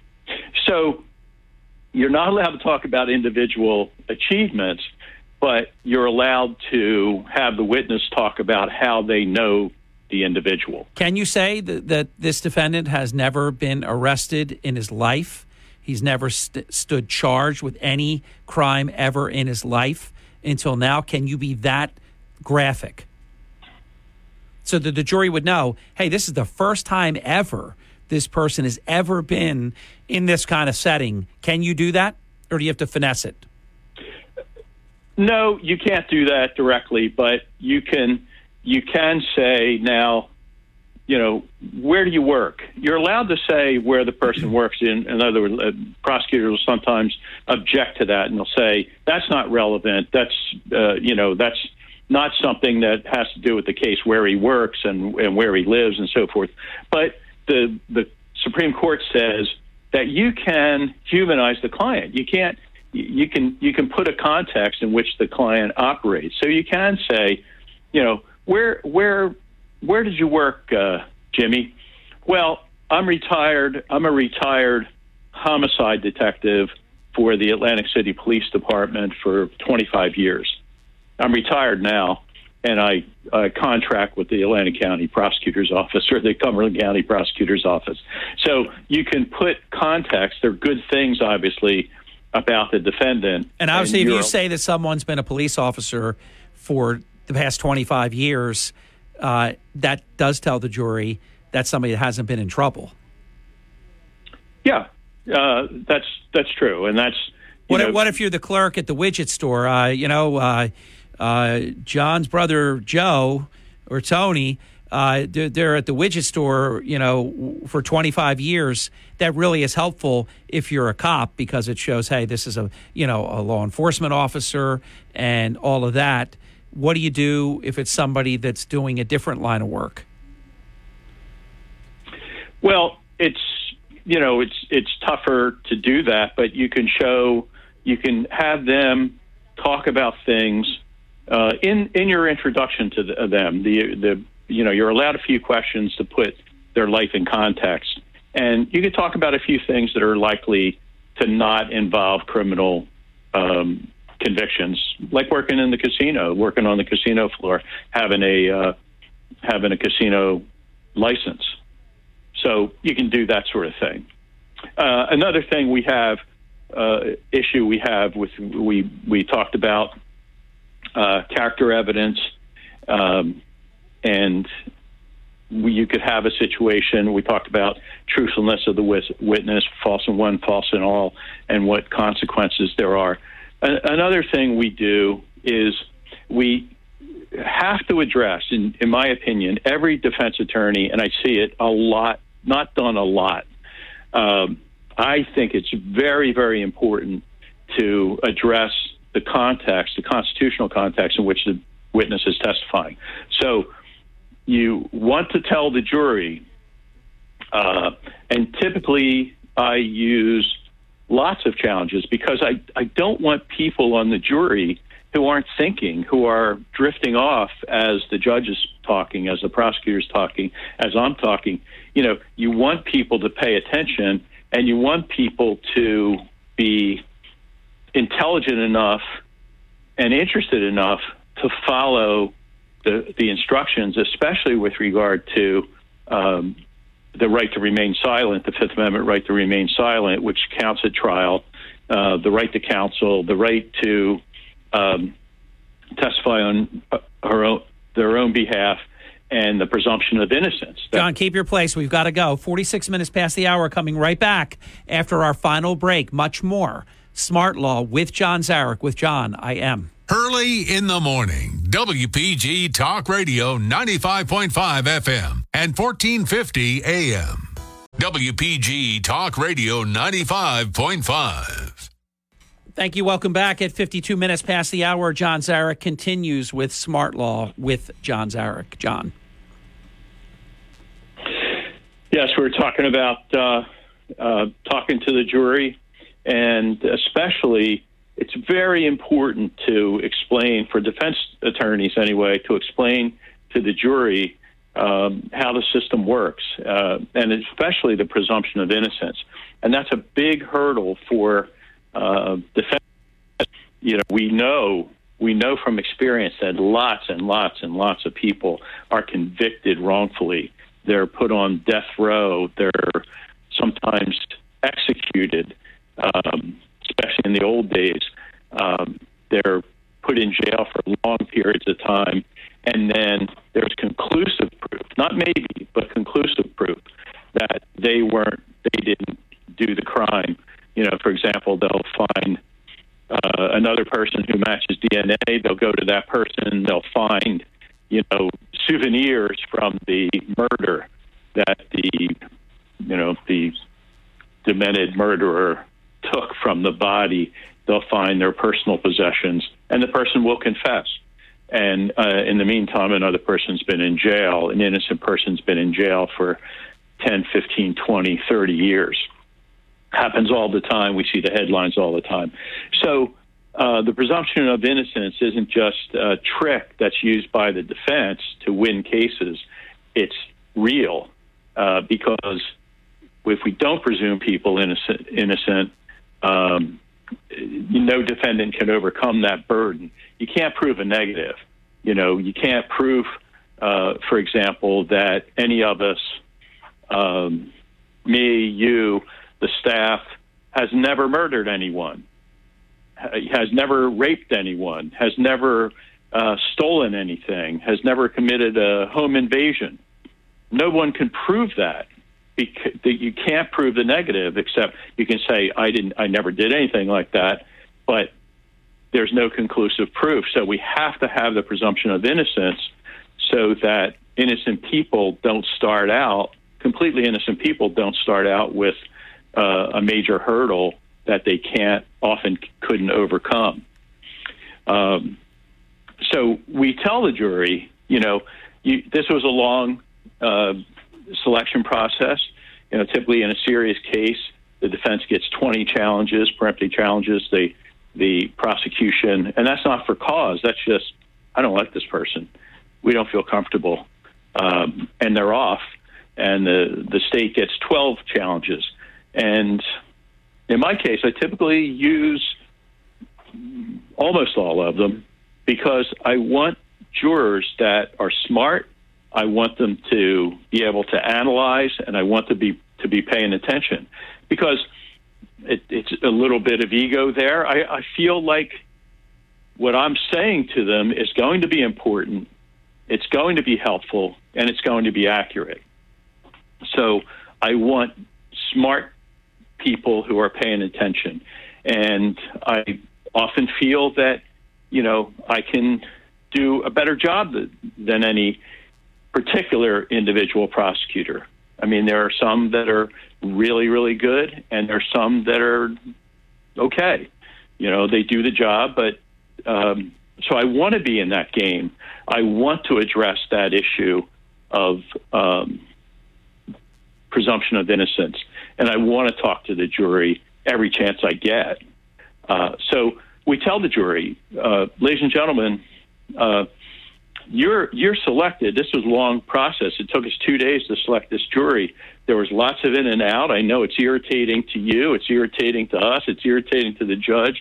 It's irritating to everyone. It's a it's a tedious job, but we there's a purpose to that, and the reason we do those things, we do that, and we, and we use those laws which are available to the prosecutor, prosecutor and the defense, is because we want people that are smart, paying attention, and want to be here to do the job. You saw people that were leaving left and right. Well, some of those people perhaps could have stayed on the jury, but they didn't want to. They didn't think this is important. We know you do. So we want you the, we want you to know that the defendant is presumed innocent. Now, we know from prior experience and talking to jurors afterwards, um, and we're not allowed to talk to jurors, but we're allowed to listen. We sure are allowed to listen to them. And we know that some people will think, well, he wouldn't, that defendant wouldn't be sitting at counsel table facing this indictment if he weren't guilty. It's human nature to, to, to tend to trust the system, to trust the state, to trust the police. Hey, John, final minute and a half. How challenging is it that that word indictment, which doesn't mean convicted, means allegation, that that has taken on some unfair meaning, it seems? We talk about that also, and we let them know. The, the only person that testified in this case before the grand jury was a police officer who wasn't on the scene and was only saying things that other people told them, and those people weren't ever cross examined, they weren't questioned. And in fact, no one person had all the witnesses together at one time. This is the first time. And very often when that happens, imme- immediately upon hearing from a few of the witnesses, the jury knows this is no case. This is not a crime. This person's not guilty. And that happens often. And it's going to happen in this case, we trust. So don't hold the fact that the defendant is here. Any of us could be sitting in that seat uh, based on a few mistakes that happened in the outside world. So uh, pay attention, consider the defendant innocent throughout the proceeding, and we trust that at the end of this proceeding, you're going to. I've been with the defendant for two years now. You're going to give. The, I'm going to hand the defendant to you, and you're going to give him back to me as he is innocent of all charges, not guilty of all charges. Hey, John, that's the finish line. Uh, this was fantastic. I, I, enjoyed it so much, and I know it was so educating to our listeners. Uh, John, thank you. Have a great day. Thank you, Harry. You're welcome, my pleasure. WPGG Atlantic City, WENJ HD3 Millville, a Townsquare Media station. Everything you need to know in six minutes starts now. Joanne Daly. From Harry Hurley Way in the world's playground to the broadcast pioneers of Philadelphia Hall of Fame. I want to congratulate my friend, Harry Hurley. You're about to find out why Harry Hurley has been named to the Talkers Magazine list of the 100 most important talk show hosts in the nation. Live from the studios of Townsquare Media in Northfield, it's Hurley in the Morning on WPG Talk Radio 95.5. It is six minutes past the hour, and thank you for waking up early in the morning. Thanks for spending this portion of your day with us. And Joanne Daly on this day each month. Well, typically there are many more months with four Thursdays than there are with five, but either on the fourth or the fifth Thursday of every month, we convene with Joanne Daly, our official exclusive real estate professional for the Hurley in the Morning program, also personally for the Hurley family, and she is terrific. Uh, I recommend her unconditionally, and, and you know I don't take that lightly when I say that. Joanne's office is located at 5321 Atlantic Avenue in Ventnor, but uh, Joe is all over the place. So you don't even have to worry about you. You can do big things and great things without ever even going to 5321 Atlantic Avenue. Let me give you Joe's hotline 609 513 8969, and she uses it 609 513 8969. That's 609 513 8969. Joe, welcome to your program. Good morning. Good morning, Harry. How are you? Very, very well. Uh, and I know that you are because we had a great opportunity to get together last night and speak for a bit about all the, the different things that are going on. So I did tip off your audience a few hours ago that one of the things we would be talking about would be Dateline Atlantic City and specifically uh, I, am going to call it a policy because I don't think it's it's it can't be a law. It just seems to be like a house rule, if you will.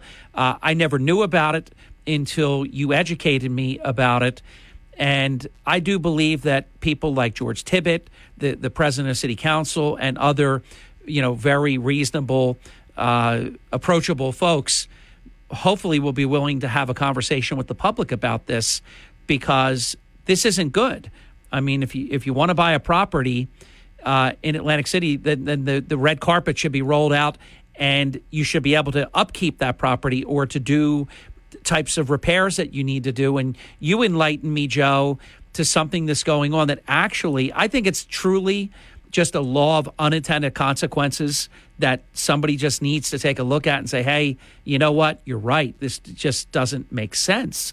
Explain to our listeners what's happening in Atlantic City in this particular area that I've just cryptically touched on. Okay, so and, it's been it's been a policy, if you will, for quite some time. So it's not anything actually that's new or you know current. It's just recent. It's been this policy for years um, that I know of, and so it's it's what we kind of and use the term slangly, like it's the fifty percent rule. So in building or rehabbing a property. Um, the and I'll say, you know, a construction rehabber. I'll just use that term. It could be the homeowner. It could be, you know, a prospect who wants to buy it. They have a rule where 50% of the assessed value of the improvement, which is the actual structure, the home, not the land, but so 50% of the assessed value of the home is what you can spend to rehab the property. So if an assessed value is 200,000 meaning you can spend 100,000 to do the renovation. And in today's market, it's it's you can barely do a kitchen or a roof or two bathrooms for that money. And many of these builders and um, remodelers need to spend more than 50% to bring it up to code, to bring it up to date, to you know make the repairs. Um, you know, heating systems. A lot of the homes don't have air conditioning, so they they want to put air conditioning in. That could be a thirty thousand dollar bill right there. So with the supplies going up in price, that fifty percent rule really inhibits anybody buying properties that need that much repair. Joanne, help me with something because ever since I found out about this, and I, I, and I know it's longstanding but I didn't know it. Um, you've dealt with it, and and I'm sure you're dealing with it now. I tried to strain my brain after we got off the phone with one another and thought it's got to be a reason for this. What would be the reason? Because after all, if you did a certain level of repair, and then what if the roof leaks? I mean, uh, you know, in this day and age with materials and everything, I mean, depending on the size of the home, a roof could be uh, multiple tens of thousands of dollars, you what would you have to do? Leave the house getting destroyed, leaking? Because you're beyond this 50% sort of arbitrary and capricious rule. What what would be because you think about you want to make your community inviting you want properties to be well maintained that helps everybody's neighborhood it helps property values what would be the reason to handcuff someone who wants to make a property look better or or do necessary repairs. As you know, sometimes some of the most expensive things, if you had to do foundation or you had to do interior stuff, there are people that that that do unbelievable amounts of repairs and replacements, and you don't even see it from the outside. It's stuff that's so expensive but unseen. So, what would be the? Is there is there something that I'm missing? that there's a reason they cap this uh, in this fashion. I don't understand it.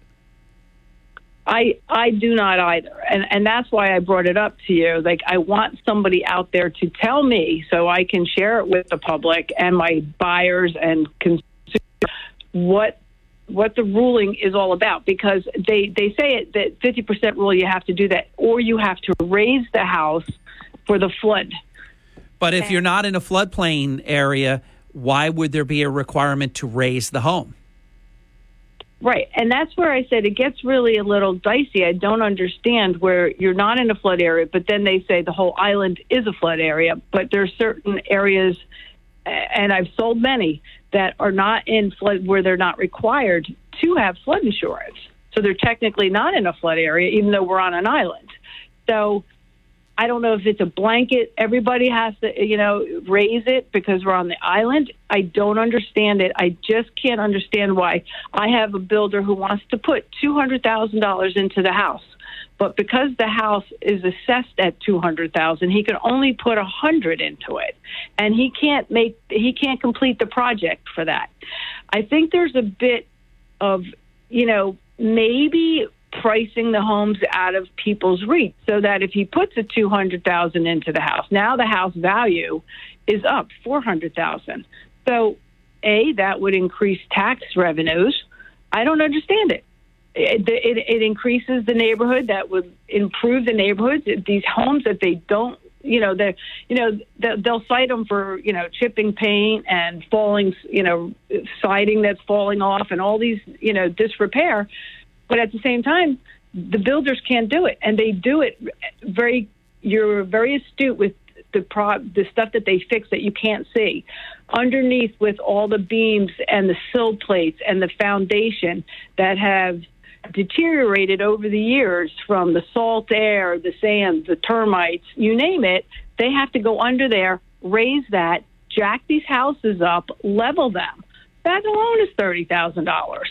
You know, and they're and they're willing to do it because they know the end deal, the end product is going to be a beautiful home at the shore, and yes. it'll be a nice a, a nice product for the for the community and I don't understand this 50% rule that these guys can't. I've had so many buyers that go look at properties and say, Yeah, I like it. I like the location. I like the old architecture. I could fix this up. It would be charming. But it's going to be more than, uh, you know, what's it assessed at? If it's going to be more than 100000 And they're happy to put 200 or 300 into it. I have a client right now putting 300 into a home. And to make it, you know, he's like, Yeah, I'm overdoing it, but it'll be really nice, you know? But that one worked because he took out the first floor, which was a legal apartment, and he took it out. And now the house, he doesn't have to raise it. He just clears out the basement. That there's no heating, there's no utilities, there's nothing in there, so he doesn't have to raise it. So he could put 300 into it, and he takes it from a duplex to a single family.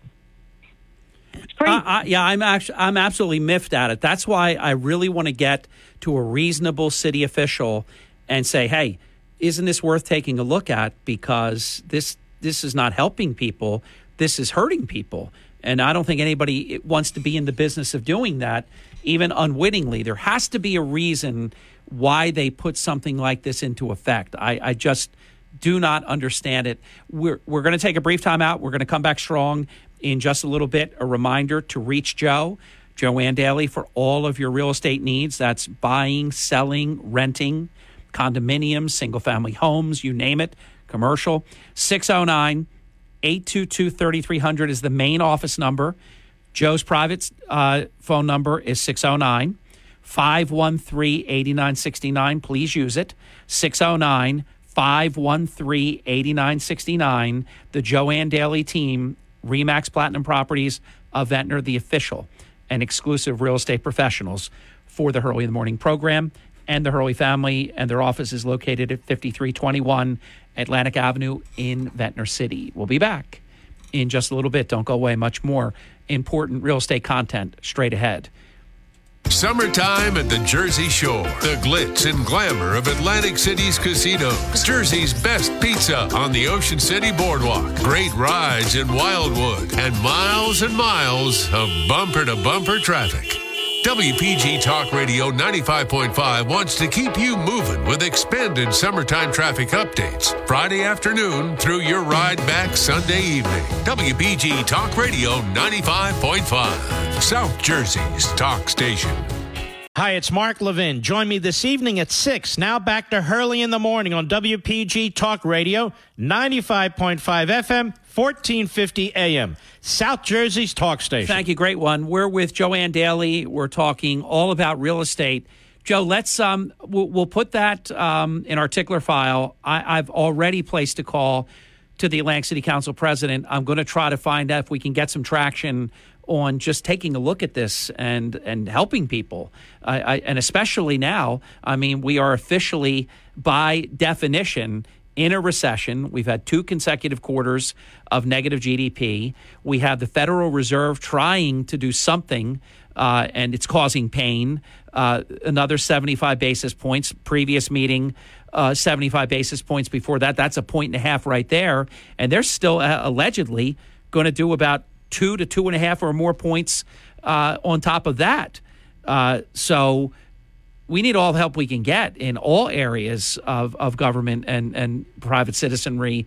So, what are your feelings about? And I did I did see a report that uh, home sales are down, uh, yet home values are not down. So, what is the? Um, I think this is a uh, a tipping point, a precarious moment where everybody needs to get together on the same page and not be doing punitive things, even if it's unwittingly, uh, because we're we're not where we were. This is something different, isn't it, Joe? Absolutely. It's such a strange market. And with all the economics going into play, it changes it a whole lot more. The one other part of this puzzle, and I think I really would like the city to revisit that. Um, that policies because the supplies, the cost of materials has tripled. You know, so that makes it totally impossible to like do these repairs and put a cap on them for you know 50% of the assessed value of some of these properties. It's and and all the properties that need this help have this typically assessed low assessment on on the home because it is older, smaller, you know, uh, outdated, and it it just needs to be redone, not necessarily bulldozed. You know, yeah. so the the cost of materials alone is reason enough to revisit this policy of the 50% rule.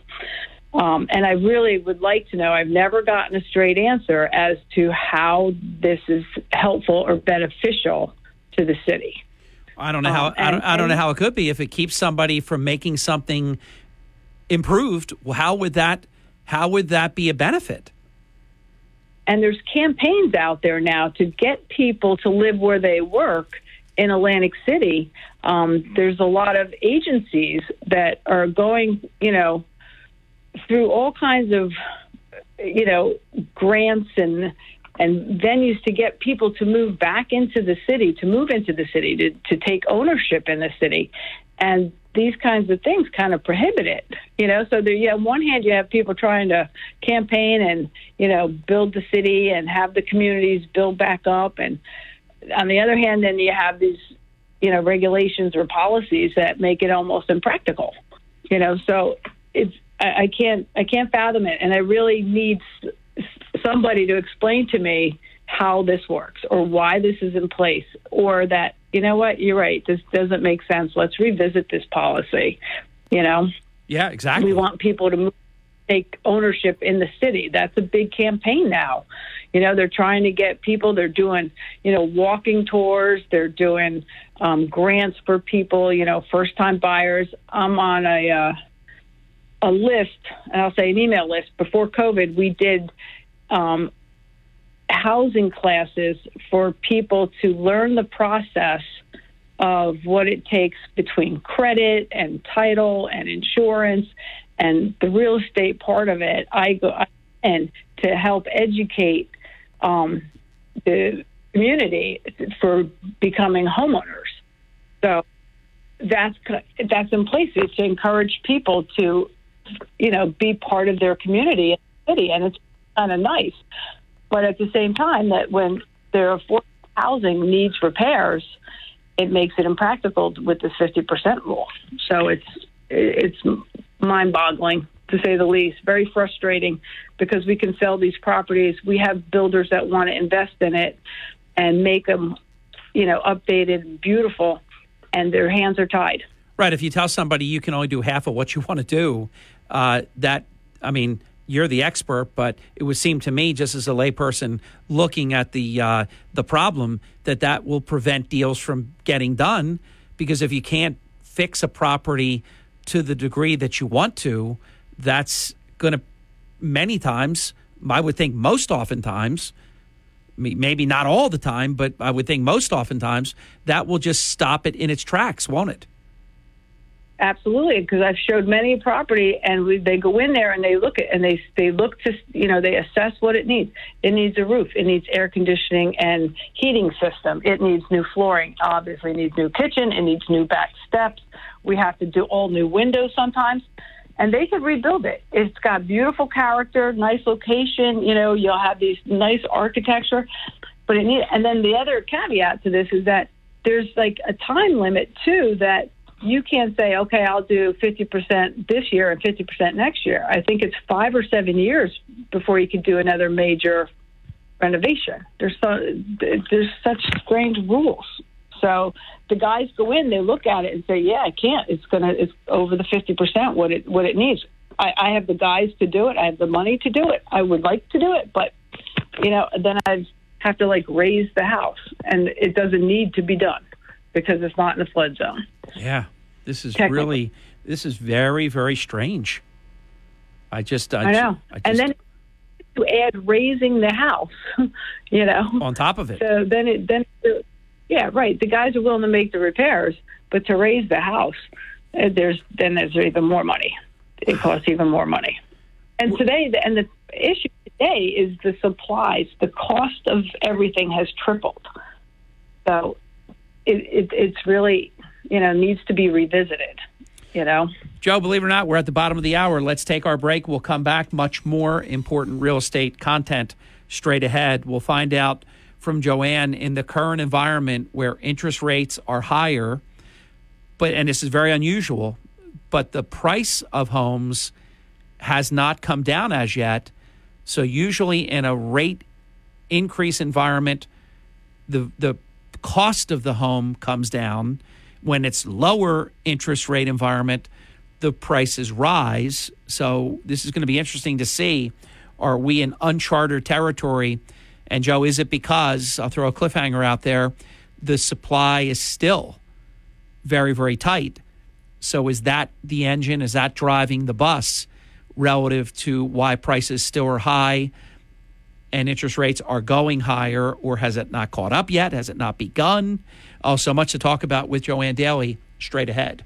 With Joanne, I am.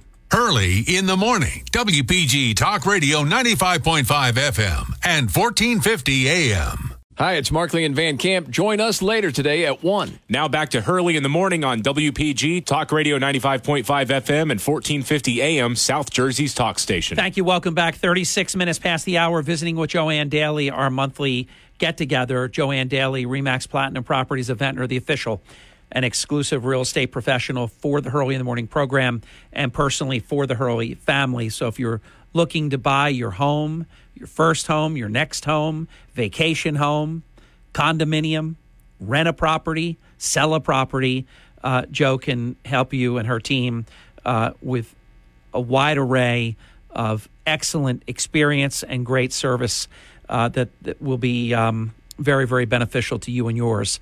Uh, if I've inspired you to call Joe, please tell her that. And let me give you the private number to reach Joe 609 513 8969. 609 513 8969. So we're not stupid, Joe. We know that if rates are going higher and, you know, if, if this, this economy is, is not in good shape and we're officially, as of an hour and seven minutes ago in a recession. Uh, if they try to say we're not, the last 10 times that we have had two straight months of negative GDP, it has always been called a recession. So there's a lot of headwinds right now, aren't there? Yeah, absolutely. Um, it's kind of interesting how it how it is affected the market. Um, I've seen some prices come down on houses. Wow. Um, and a few are lasting longer on the market than I think because people are somewhat nervous. So, you know, it used to be, you know, we had this crazy market that is almost as soon as you list it, you have five offers. Well, now there's a bit of a lag in that. So there's still people out there looking to buy because they're nervous the rates are going to continue to climb. And I don't think they're wrong. Um, but the inventory, like you said, is still down, is still still very low. So it's a, it's a it's a weird, and we all kind of knew something was going to come because it, it had to break the bur- the bubble had to burst somewhere along the line, you know, and that's kind of where we're at now with this uh, recession. Mm. You know, it's it's amazing. Now, So- now supply is really not any different than a number of months ago, right? It's still tight as a tick, or is that is that starting to loosen its grip? No, it's still tight. It's still very tight. In fact, it's funny. I was out with clients yesterday all day for the last two days, and I'll say in the rental market. And I'm trying to explain to these potential tenants there's it's it's still very low. Like I'll say you have a handful of properties that are available. And, and I'll say on our island, you know, from Atlantic City to Longport, that are yearly rentals, not the seasonal rentals Right. a handful. I must have 50 calls. Me, just me, 50 calls about these rentals. So if I have 50 calls, I know other agents have 50 calls. Wow. And I said, so that the pool of people looking for rentals just say is over 100, and I have a handful. There's, you know, a, a, a, maybe a dozen. I mean, there was a time not long ago, Joanne, I remember on your show, we talked about it, where Longport had one, exactly one year round rental available. I mean, is it still tight like that? Like each community has only a handful each? Yeah, absolutely, absolutely. And I'll be surprised if they have any. Some of them would have, you know. Is you know, I this could- is this a combination? I know the pandemic brought a lot of people from Pennsylvania, even New York, and elsewhere because you know they were in a much worse place than we were. This was very desirable to be here. Did this area just get really popular? And because I, I think pretty much for all of our lifetime, if you wanted to rent a property, you could rent a property. It wasn't like the end of the world, uh, and and you know, in line with a hundred other people, and and almost nothing to choose from. What all happened? I, obviously, the market got very very hot too, but uh, this I don't I don't remember it ever being like this before. No, and I think a lot of that's like I'd say COVID sparked it because people could work from home. And then if they were able to work from home, they said, well, home could be at the shore. you know, I don't need to be in the city. And then if you recall at that time, too, there was a lot of violence in the cities. And I'm hearing a lot of that when I'm working with these people who are coming. They can't buy a house here because they can't find one. So then they think they'll rent and then they'll look. You know, they'll have their a year to look, and they're leaving the cities. Like I had a lady who, you know, was really kind of fed up with the violence in Philadelphia, and she was scared and she wanted to leave it. And that still exists, but way back when, you know, two years ago, it was really, you know, New York, the violence, and and you know the uh, I'll say the aggravation of the city living. They people left the cities, and if they could work from home, then they were working at the shore. So that really made a big drive to us.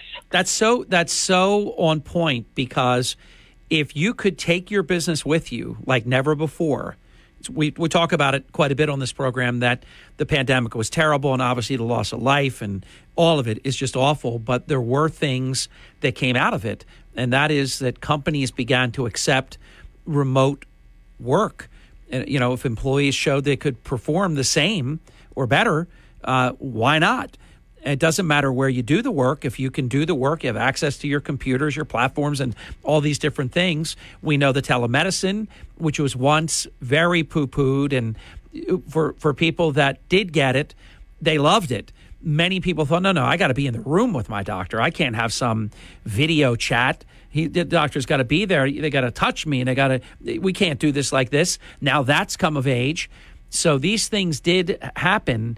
So you're right. If you're in some, uh, who knows, some city where they went woke and defund the police and violence and nobody's getting charged anymore and it's just becoming like Deadwood, then it's very desirable to come to a peaceful area where you can enjoy and also work because of changing circum- circumstances. How much of the pandemic do you attribute to the tight supply? Uh, probably, probably a good eighty percent. Yeah, you know. Yeah, I thought you were going to go high. Yeah, Yeah, yeah, Ab- yeah, absolutely. I would say because there's always a certain amount of, you know, other factors that would contribute to that. But literally, that pandemic set off a whole different snowball to the shore, if you will, because they're like, okay, we're going to leave this, we're going to leave this weather, we're going to leave, and it was, it was defunding the police way back when, and all that stuff that was happening, the riots. People are like, nope, I'm out of here, and they came to the shore. If you call if you call Joe Daly, we'll talk about this after the break, but I'll set the stage. If you call Joe Daly and you say, "Joanne, I would like to put my home up for sale," and we'll, all your caveats will be in effect that it's priced right and all of that, and we'll say it's well maintained. Uh, tell us the experience now of selling that home. Has anything changed, say, from several months ago? Is it any different? Are there less buyers, prospective buyers? Is anything different uh, as we speak? I think that's a good talking point when we come back with Joanne Daly, the official, the exclusive real estate professional for the Hurley in the Morning program, the Joanne Daly team, Joanne Daly herself of Remax Platinum Properties of Ventnor, the official, the exclusive real estate professional for the Hurley in the Morning program and for the Hurley family personally. Joanne's office is located at 5321 Atlantic Avenue in Ventnor. And her phone number, I'd put this, I'm telling you, put it in your phone. What's the expression my good friend Mayor Langford taught me years ago? Uh, I'd rather have it, not need it, than need it, not have it. Put it in your cell phone, your Rolodex, however, wherever you keep your important numbers, because Joanne is the go to person. You're not going to find a more honest and a more hardworking employee. I remember so many instances where Joanne is multitasking and she just doesn't stop. 609 513 8969. 609 513 8969 with Joanne Daly, who, by the way, is a part of the reigning, defending championship Hurley in the Morning Charity Golf Open foursome. You got that going too, for you too, Joe. We'll be back in just a little bit. Hurley in the morning. WPG Talk Radio 95.5 FM and 1450 AM. WPGG Atlantic City. WENJ HD3 Millville, a Townsquare Media station. And now a small business setback. Set to smooth jazz. It's late. You're driving in the rain with only one thing on your mind. The deer about to total your HVAC van. But with Progressive's 30 plus customizable coverage options, you're covered. The rest is just saxophone. When running your small business gets rough, Progressive Commercial is there to smooth it out. Get a quote in as little as six minutes at progressivecommercial.com. Twinkly sound. Progressive Casualty Insurance Company and affiliates. Coverage and discounts not available for all vehicles or states. Policy terms and conditions apply. Finding great candidates to hire can be like, well, trying to find a needle in a haystack, but not with ZipRecruiter. Its powerful technology actively finds and invites qualified candidates to apply to your job. So while other companies might deliver a lot of hay, ZipRecruiter finds you the needle in the haystack. See why four out of five employers who post a job on ZipRecruiter get a quality candidate within the first day. Try ZipRecruiter for free at ziprecruiter.com slash trial. That's ziprecruiter.com slash trial. It's Hurley in the morning, anytime, anywhere on the WPG Talk Radio app. Harry Hurley on WPG Talk Radio 95.5. All right, Joanne Daly. So the question on the floor right before the break was if I call Joanne Daly and you are now selling my home, and if we price it correctly, and if we've well, you know, kept the home maintained well and it shows well and all of this, is it a different buying and selling experience now than it was, say, several weeks or several months ago? Yeah, there it, it is. So where like a couple months ago we would have, you know, I could pretty much guess we would have five offers. Now with the rates going up, that's changing the buying pool. It really is. So people are really thinking twice about it, and you know, trying to come up with more money down payment to get better rates. So before, you know, when we had rates that were in the threes, we had multiple offers. But with the rates going up, you know, tipping six, yeah, it's it's yeah, it's uh, a little bit less of the buying pool. There's still buyers out there because there's still the need because there's plenty of buyers out there that sold their property to take advantage of that market. Let, Joe, have- Joe, go back a step. You said need, and it reminds me of something we talk about on this program all the time, whether it's Charlie Kane, whether it's Joanne Daly uh, and Joanne Daly Wallace, her, her evil twin sister. Um, if you're in an environment where it's need buyers, want buyers, hey, I want this car, but I don't need it, but I want it. I'm going to get it. I don't need this, but I want it. I'm going to get it. Are we shifting from both a strong need and want environment to just a need environment? I think so. Yeah, because I do too. and I, and just by the what I was out with all week long so far, were these renters need an apartment. I have this guy; he's in dire need, and he come. He that's how he's called me. I am in dire need. Ooh. I have to find something, you know. And there's nothing out there. And as I as on a break, I took a look at Longport. That Longport still has um, zero, no available yearly rent. Wow. Amazing. Margate has five. Margate has five. Ocean City probably has next to zero too, doesn't it? They never do. It's they so never popular. Do. They're not a yeah. yearly rental market. They're they're really a transient seasonal market. They rarely ever have uh, yearly rentals. Let me ask you. Let me ask you while we're at it. We'll take a trip around the shore. How about Ventnor? How is Ventnor doing?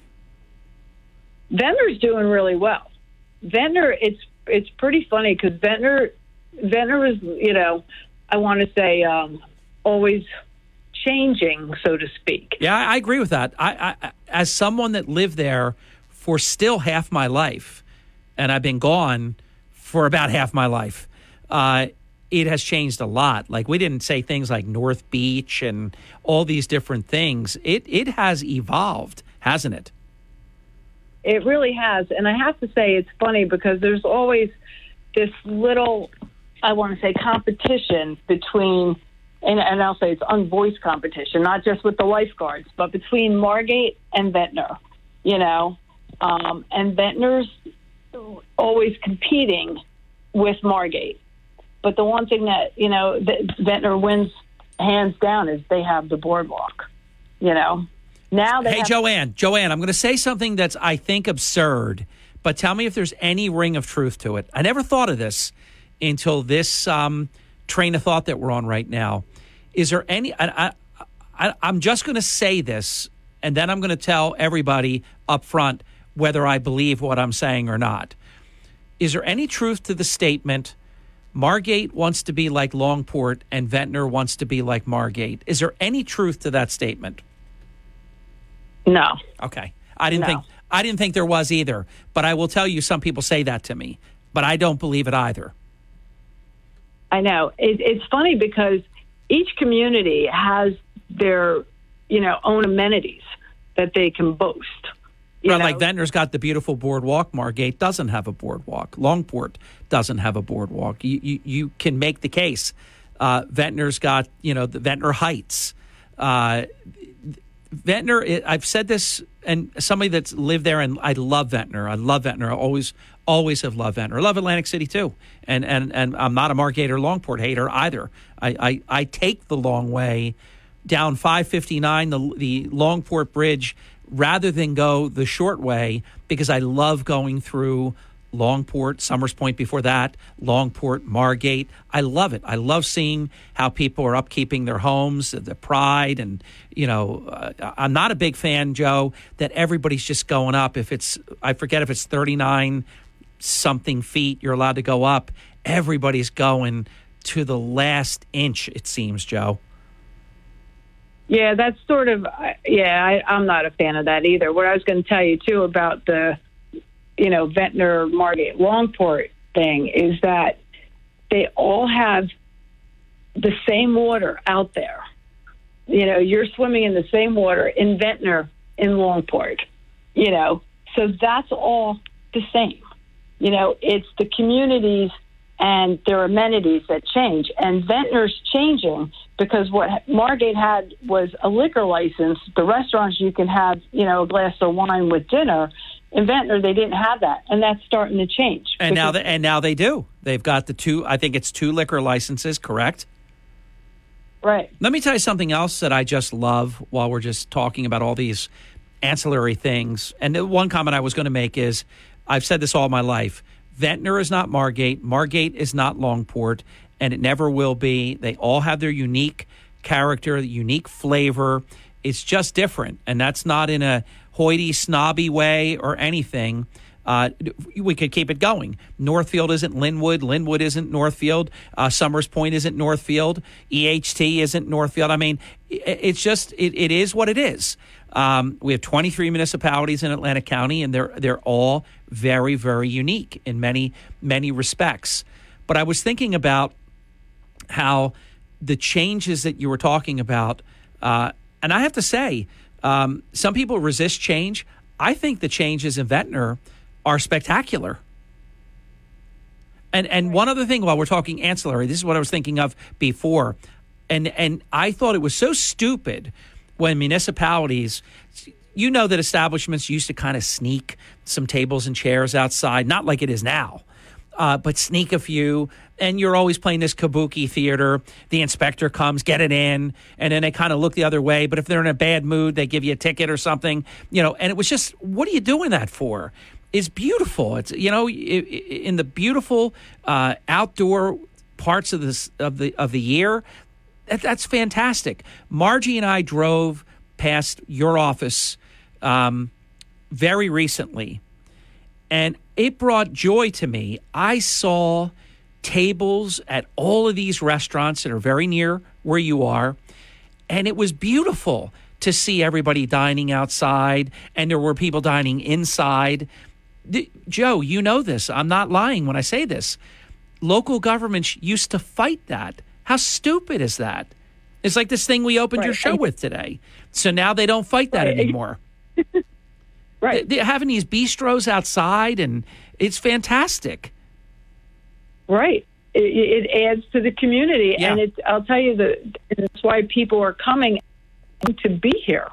You know, they, and by the way, doesn't it help those establishments because they can only fit so many tables, so many chairs, so much counter space inside the interior portion? When you can put all these tables outside now, that's fantastic for the business owners who, as you know, need to make it during the summer months in particular uh, to be able to have what they need to make it through the softer months of the year.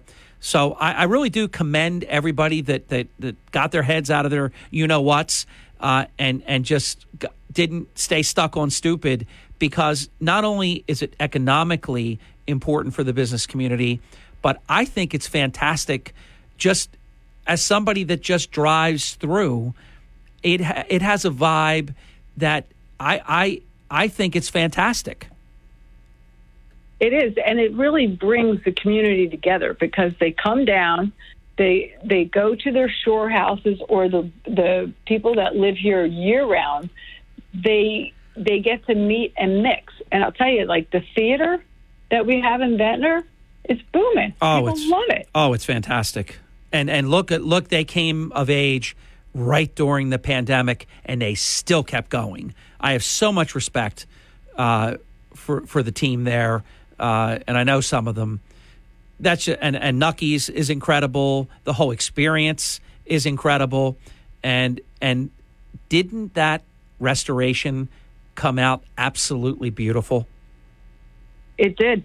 It really did. And I, I, you know what? Years ago, I saw that. You know, I love that theater. Me too. And it's so funny because always look at it and say it's just the potential is there. And when, Joanne, when I was a child, Don and I, we, we would both tell you this. Uh, we loved it. That was our movie theater. We saw the Dark Shadows movie there when it first came out in the 70s. Uh, we would run from Sacramento Avenue down to the movie theater, the popcorn, the movie. Ah, and at one point, you know, there was talk about that being to- all torn down. And what a save that was for that to be restored in the pristine manner that it was done with such class and elegance, panache. I mean, the fixtures, everything about it is first rate. Donafo and all of them deserve a lot of credit because they had to bite the bullet during a very bad economic time, and they got they got through the you know to the other end. They did a great job. Right, it is. It's it's beautiful, and that's what adds some of the amenities to Ventnor that Margate doesn't have. Yes, you know. Yes, indeed. It's, it's amazing. So, Joe, it, it, the question that I posed about um, selling the home, so there wouldn't be as many buyers in this environment. That's understandable. Uh, but would the process go smooth and in the same amount of time, or would you actually have to spend time to even find one qualified buyer? No, there, there's plenty of qualified buyers out there and less properties. That's for sure. So that part is is you know pretty much the same. Where there's there are good buyers. The the delay would come with the appraisal. So if they're getting a mortgage, that's still sort of a sticky situation when it has to appraise. I have, you know, I'll just use this as an example with the guy who's bought a home. He's redoing it, taking it from the uh, duplex to a single family so he doesn't have to raise it. And he's putting $300,000 into it. Now, so he says to me, So, Joe, where do we price it? Mm. I said, Well, it's a little tricky because yeah, you have an ocean view, but in this location, the sales, if you know, we're looking at what it's going to appraise for, it's going to be two different what we want to sell it for and what we'll actually appraise for. And Joe, not only on this property that you're mentioning a specific example, but in general, how is the whole appraisal aspect of your business going? Because I know that was um, seemingly lagging in terms of catching up with what you know values were were commanding versus what sometimes uh, appraisals were were yielding. It still is. It mm. still is. It's. I'll tell you. I had I had a agent you know lament to me that oh my gosh the property appraised for thirty thousand dollars less than asking, oh. and they had asking on it. You know, so I think the appraisers are still. Uh, you know, apprehensive about. It seems like they never bought into that the market was what the market was. It almost like they they had their own. I'm not saying set of blinders on or anything, but it seemed like they had their own lane that they were in. Right, their their own computer algorithm of what was going to be the appraisal. Because I and I said the market sales price, what people are willing to pay, is what drives that market sales price, right? That appraisal. I have five buyers willing to pay over asking for this property. So that that means that's what it's worth, but and yet that seems to be ignored at times. Right. But then you know there's no rhyme or reason because then sometimes you get absolutely maybe at least mildly if not wildly shocked that an appraisal came in much higher than you expected, right? Right. Right, absolutely. It is crazy. Final minute, Joanne. Whatever you would like to close with, time is yours. Oh my word! I know. It's, it's though it's a moment. It's a crazy market. I really don't want buyers and sellers to be discouraged. You know, there's properties that have been out there. Um, they're priced right. The right buyer has to be for that property. So I don't want the buyers and sellers discouraged because of this crazy market you know, buyers are getting frustrated. I want them to stay on it, to keep going. You know, call me if you have questions, but there's always going to be, you know, a lid for every pot. So it's out there. It's about staying on it and being, you know, diligent in in finding the property you need or selling the property that, you that have. is a great way to end your program. We're out of time. 609 513 8969 to reach Joanne Daly, Remax Platinum Properties of Ventnor. Until next time, Joanne, keep in touch. All right, sounds good. I can't believe we're going into August. I know. It's happening.